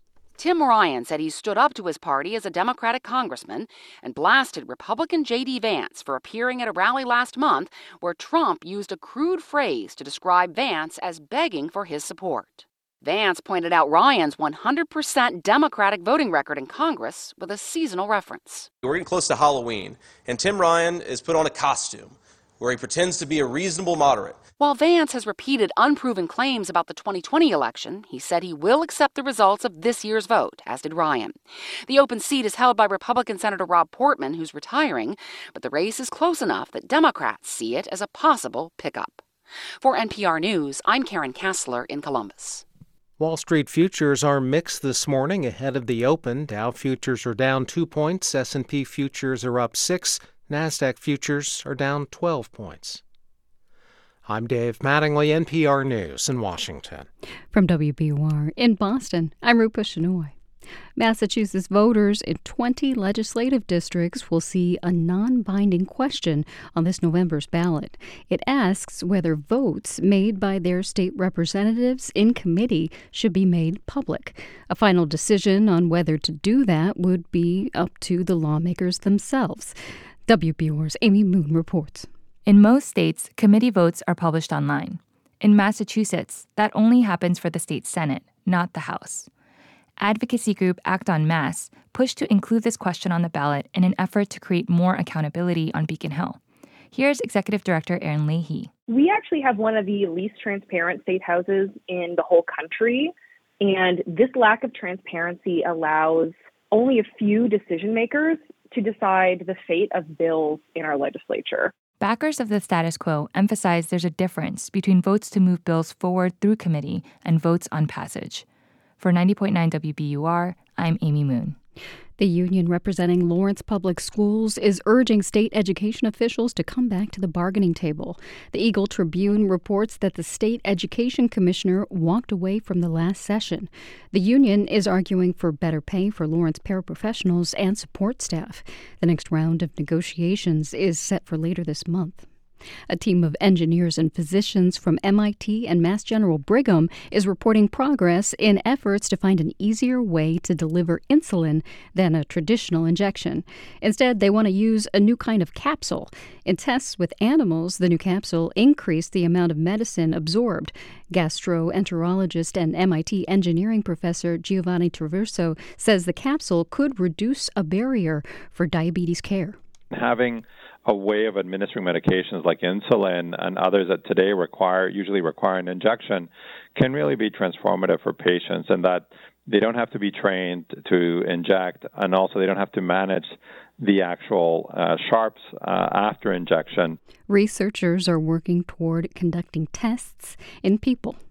It's 835. We're funded by you, our listeners, and by Boston Ballet's My Obsession, with Stephen Galloway's Devil's Eye, set to music by the Rolling Stones, now through October 16th. Tickets at bostonballet.org.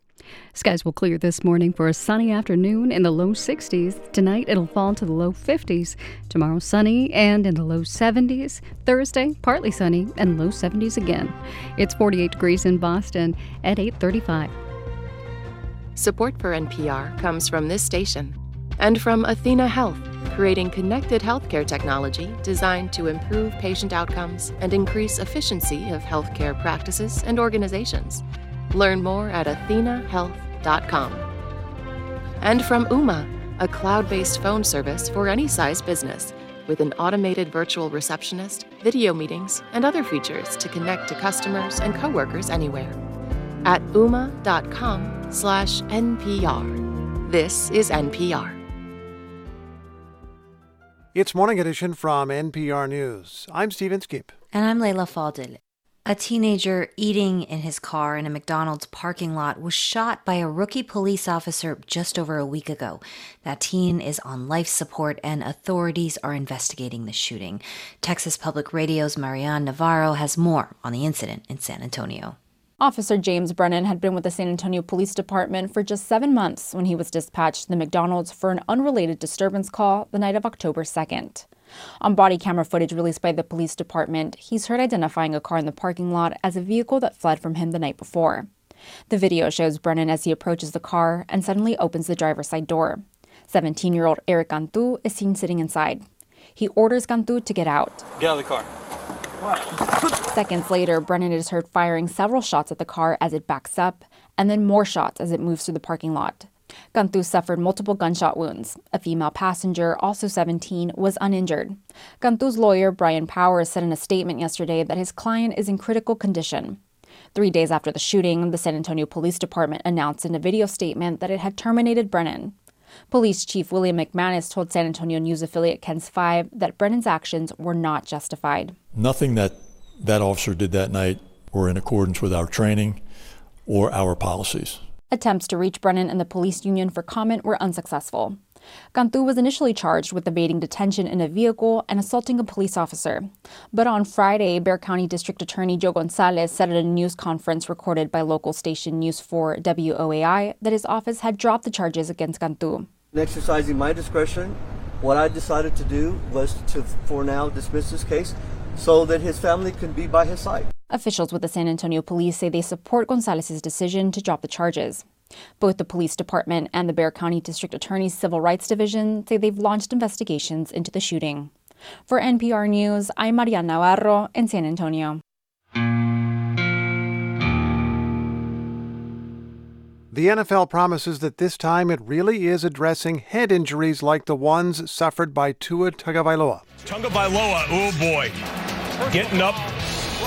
Oh my goodness, that's an awful, awful sight to see. They will take him to the sideline immediately.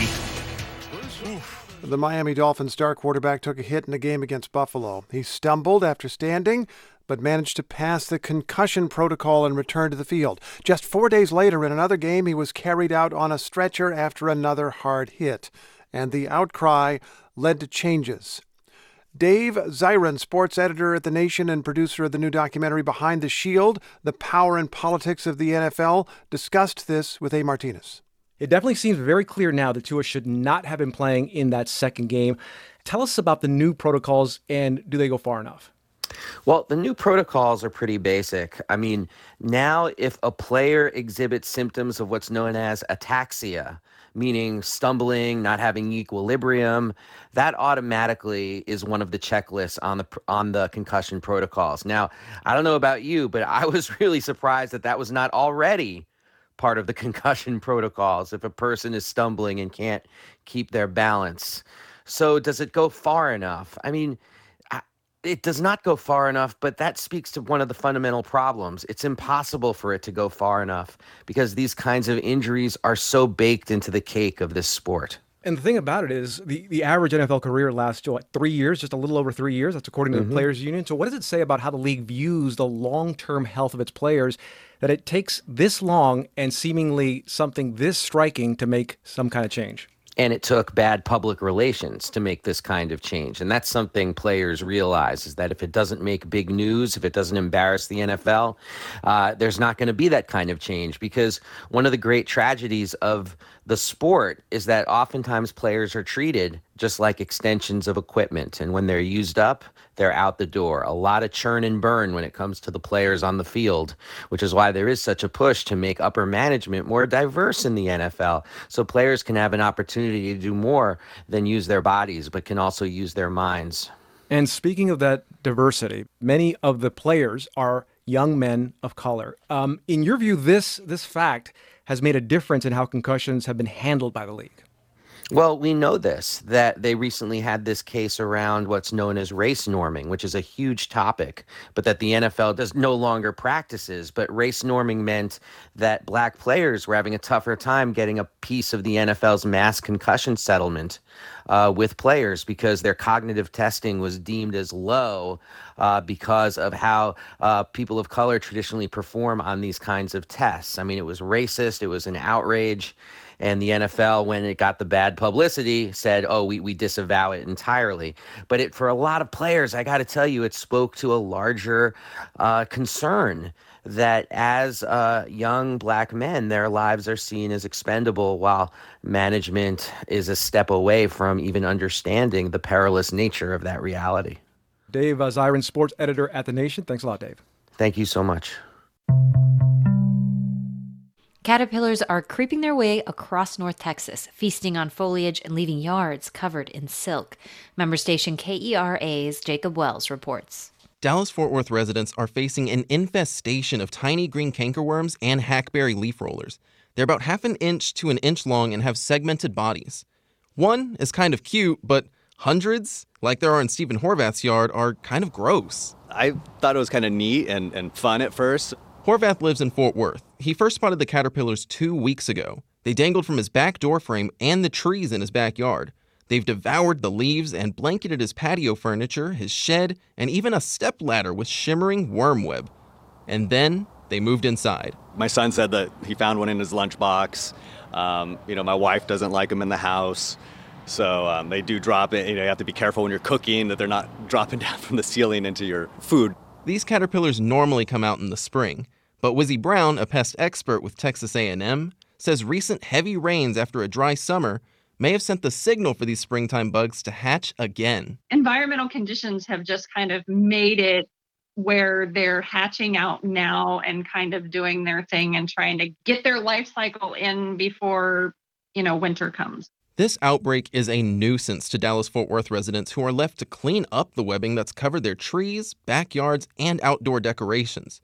Brown says while it's frustrating, people don't need to worry about long term damage to their trees. Most of the reports I've been getting is that they're feeding on pecan trees and hackberry trees, both of which are going to drop their leaves in the coming months anyway.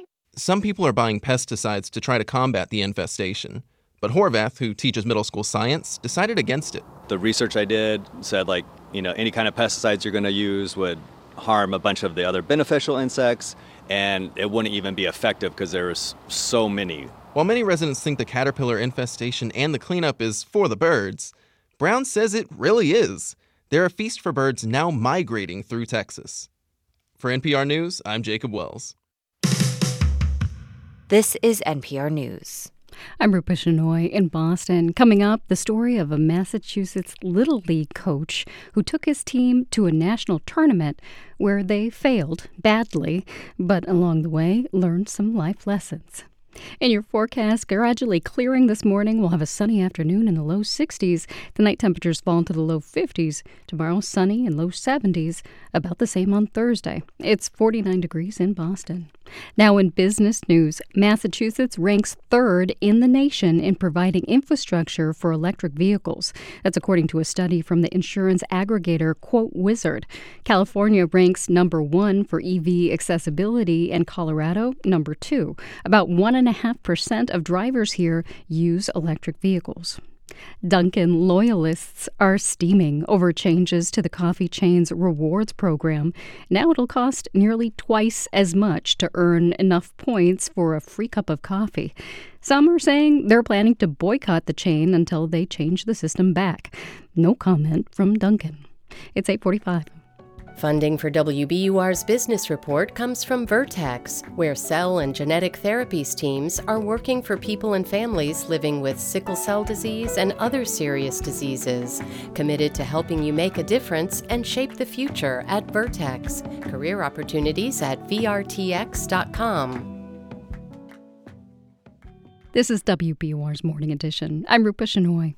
Baseball's divisional playoff series begin today, although not at Fenway Park. The Red Sox season ended last week with them in last place in the American League East. Local author Ted Flanagan knows a thing or two about losing. A few years ago, he helped coach his 12 year old twin son's Little League team when they were invited to a national all star tournament. It didn't go well. The team lost early and often. But the experience reminded Ted and his boys that there's more than one way to win. Even in July, the nights in Milford, New York, a small town at the base of the Adirondacks, are humid and cool.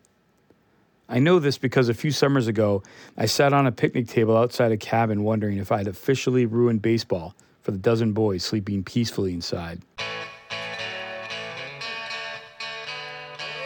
Milford is just a few miles from baseball's spiritual home, Cooperstown, New York.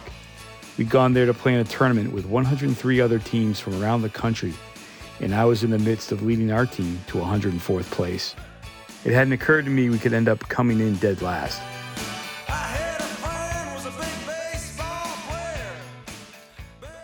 It turns out there's a subculture of ultra competitive 12 and 13 year old baseball. The boys on the other squads have the bodies of college players and the skills to match. They play in larger fields than standard Little League dimensions and travel the country and the world because that's the only way they can find teams good enough to play them. We watched a team from Pennsylvania, the eventual tournament champions, play a game. Those kids hit line drives off the wooden walls of the outfield so hard they resounded like rifle shots. We lost game after game, but our boys celebrated hits and the occasional run with exuberance. And we always looked ahead, always ahead, to the next game, where the score would be 0 0, at least for a bit. For the week, we asked the boys on our team to ignore the scoreboard, to play for each other and their families in the stands, to give everything they had simply because it was the right thing to do. We told them that there would be plenty of winning in each of their lives, that character is revealed when times are tough, and that we were proud of them. As coaches, what we were really saying was, We're sorry we let you down. But the boys responded. They never hung their heads or threw their gloves, and other teams noticed. After we lost our sole playoff game, several teams formed a gauntlet to applaud the boys as they left the field. A team from Illinois came to our cabin dressed in their spikes and baseball pants after they were eliminated to invite our boys to have pizza with them. One night near the end of the week, long after we were out of contention, I watched a 12 year old with Bryce Harper's hulking build and Rickey Henderson's speed take off for home on a pass ball. In one motion, he slid across home plate, popped to his feet, spun in midair, and then trotted back to the dugout. It was a perfect expression of power, speed, and grace, executed by a young man clearly born to play the game with a skill most of us will never possess. Beyond the right field wall, on a small bluff, I could see a grassy area bathed in the sun's waning orange light. And there they were, my boys. They played wiffle ball, wheeling and spinning around each other like seagulls. In and out of the shadows and bright light, their laughter was clear from a hundred yards away.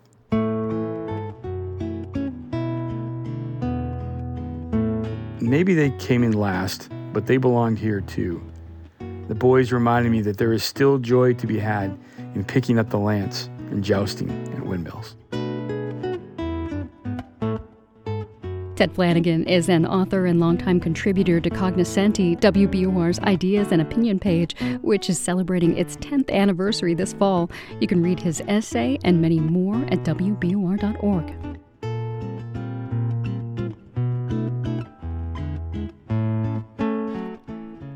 This is 90.9 WBUR. I'm Rupa Shenoy. Coming up on Morning Edition, polls show that voters on both the left and right are worried about big campaign contributors who don't have to disclose who they are. Next month, Arizona voters will have the opportunity to make those contributors identify themselves. And coming up at noon today, it's Here and Now, and Robin Young is here to fill us in on what they're going to be talking about today. Hi, Robin. Hi there to you. And we're going to be talking about with the threats of uh, using his nuclear weapons coming from Putin. People mm-hmm. are talking about this is a time like other times. Well, we'll take a look. And this is where I found out, Rupa, that many members of, you know, the Here and Now staff, for instance, and maybe you, do you remember Duck and Cover? No, not that. No. Okay. So uh, some of us are finding out that uh, others don't uh, know that there was a time when we would be told to get under our desks in elementary school and duck and cover our heads because of a possibility of a nuclear bomb from mm. what that but was going to do. Actually do anything, I know, except scare the bejesus out of you. Right. So we're going to talk with historian Julian Zelizer about other times when we have felt a nuclear threat. Also, uh, Deepa, our new co-host, is going to be taking a look at gendered ageism. This is the idea. I'm sure you're unfamiliar with this. That um, women, you know, you're either too young for a job or you're too old for mm-hmm. a job. You've got about a year, you know, where you consider. So gendered ageism. We'll take a look at that. And then, oh yeah, we went to New York and we saw Death of a Salesman, starring Wendell Pierce as the first black Willy Loman, this iconic Broadway role. We're going to talk to Wendell Pierce about what that meant to him. He's an amazing um, author. Amazing uh, actor, an amazing, amazing. Oh, yeah, sorry. That's what you meant. Amazing yeah. job that he does. We'll have that at noon. Very lucky. Thank you, Robin. Thank you. That's here and now. Today at noon, it's 851. The biggest event in soccer, the World Cup, kicks off next month. How is the U.S. men's team looking after missing the last tournament? We have this unprecedented wave of young talents playing for some of the greatest teams in the world for the first time in our nation's history. I'm Mary Louise Kelly. More on the game's big talents and past greats this afternoon on All Things Considered from NPR News. Starting at 4 on 90.9 WBUR. It's four weeks till the midterms. Do you know where all that campaign money is coming from? Marketplace Morning Report is supported by Viking. Exploring the world in comfort, Viking offers a small ship experience with cultural enrichment and destination focused dining. More at Viking.com. And by Insperity, providing HR support, including access to benefits and HR tech, helping businesses succeed so communities prosper. Insperity, HR that makes a difference. I'm David Brancaccio. It's a marketplace series this week on money, politics, and whether campaign donors can be secret Santas who spend big, but you never know it's them. I traveled to Arizona, where voters a month from now will decide if some of the biggest campaign spenders should have to reveal their identities. Yesterday, it was the electric company in Arizona that secretly spent millions of dollars to elect friendly regulators. Now to a measure on the ballot in Arizona next month that seeks to curb mystery money in campaigns. Our original slogan was outlaw dirty money. As a former prosecutor, uh, Terry Goddard knows money laundering. What he now calls dark money is not criminal money laundering, but he says it is a way to launder money. The same techniques that are used by the cartels to move money from sale of drugs into legitimate business is the kind of thing that's being done politically with the dark money operation. Goddard, who used to be Attorney General of Arizona, is a guiding force behind the question Arizona voters will decide in November, called Proposition 211. To understand it, you need to know how political donations can become anonymous. Funders can hand the money to an intermediary, a kind of nonprofit allowed to play in politics. Who paid for that attack ad? Dunno, some nonprofit with a pleasant sounding name. Americans for Peanut Butter or Americans for a Better Tomorrow, whatever the nonsense name is, they can say anything. And if it means defaming the other side or saying things that are untrue, uh, they're, they're happy to do it because they have no reputation at risk. He says voters also need to know who's paying to help them sift through campaign claims and counterclaims. Goddard is a Democrat, but meet funder number one of this initiative. Are you another one of those Democrats, capital D? No, no, I'm, I'm a registered independent. Um, I'm a major supporter of political campaigns for both Republicans and for Democrats. Would have been mighty rich had this man given his money secretly, but no. That would be fairly ironical if I had, yeah. No, it's, it's out there. His fully disclosed name, David Tedesco, founder of a Phoenix based company called Outlier that does everything from travel medicine to real estate. And in a state where some lie awake worried about billionaire Charles Koch on the right, and others lie awake about billionaire George Soros on the left, Tedesco says his conservative business friends and his liberal pals are getting behind this ballot prop. I think historically, Republicans felt like dark money benefited them, and uh, Democrats felt like it hurt them. If you look at the data, uh, you can actually see that in some cycles, Democrats have actually benefited more from dark money than Republicans have. And I think both sides have come to realize it's sort of a weapon of mass destruction that isn't really helping anybody. But bipartisan doesn't mean universal appeal. Cathi Herrod is president of the Center for Arizona Policy that advocates for what it terms life, marriage and family, and religious freedom. She also runs a separate but related nonprofit of the sort that does political work, not a 501c3 under the tax code, but a 501c4. Herrod believes Proposition 211 would chill free speech. Every Arizonan should be free to support causes with their dollars without fear of bullying, disclosure, harassment. She brings up a 2014 controversy in neighboring California involving the CEO of the Firefox browser company. And when the donation became public, he lost his job because he was supporting the marriage amendment that would have prohibited marriage between two men or two women.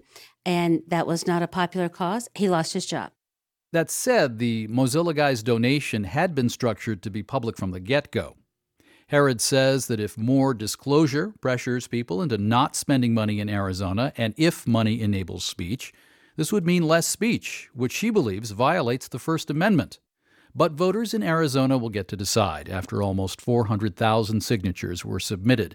Signatures gathered in part by volunteers like Nikki Kirkaby, a retired flight attendant with a secret weapon. I'd have doggy treats for the dogs, have my table, and people would come up and talk. Her pitch contrasts normal campaign donations, both large and small in Arizona, the ones that don't go through nonprofits. Those are public for all to see you know, it's only fair. You know, we have to disclose when we make a donation of $50 or more. The people behind these large donations should have their name attached to them. Tomorrow, the long and winding road of a ballot initiative like this. All of our secret money public influence coverage is accumulating at marketplace.org. After a sell off earlier today causing a spike in interest rates, things are coming down on the bond market with the 10 year interest rate at 3.91%. Stock index futures have also pared back earlier losses. In fact, the Dow future has just turned up slightly.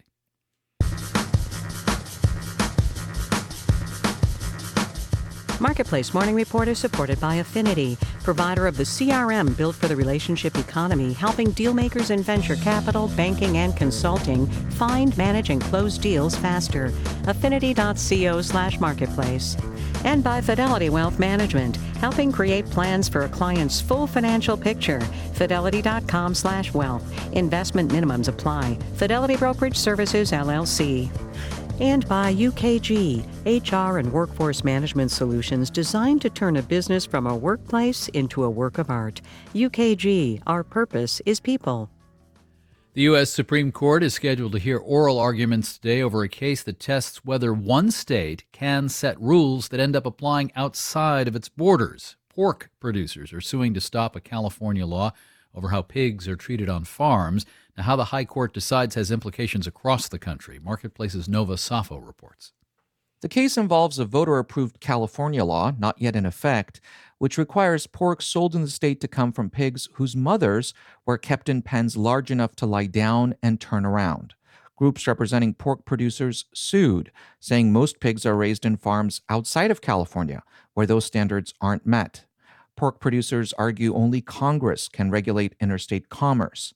Lower courts have sided with proponents of the California law, who say states can't set standards for products sold within their borders the Supreme Court's decision will impact other state laws, targeting everything from climate change to prescription drug prices. I'm Nova for Marketplace. Our producers are Meredith Garretson, Ariana Rosas, Stephen Ryan, Alex Schroeder, Erica Soderstrom, and Jarrett Dang. I'm David Brancaccio. It's the Marketplace Morning Report. From APM, American Public Media. This is 90.9 WBUR. Skies clear for a sunny afternoon today in the low 60s. Tonight it falls to the low 50s. Tomorrow, warmer, sunny, and low 70s. About the same on Thursday. It's 49 degrees in Boston. We're coming up on 9 o'clock, and the BBC is next.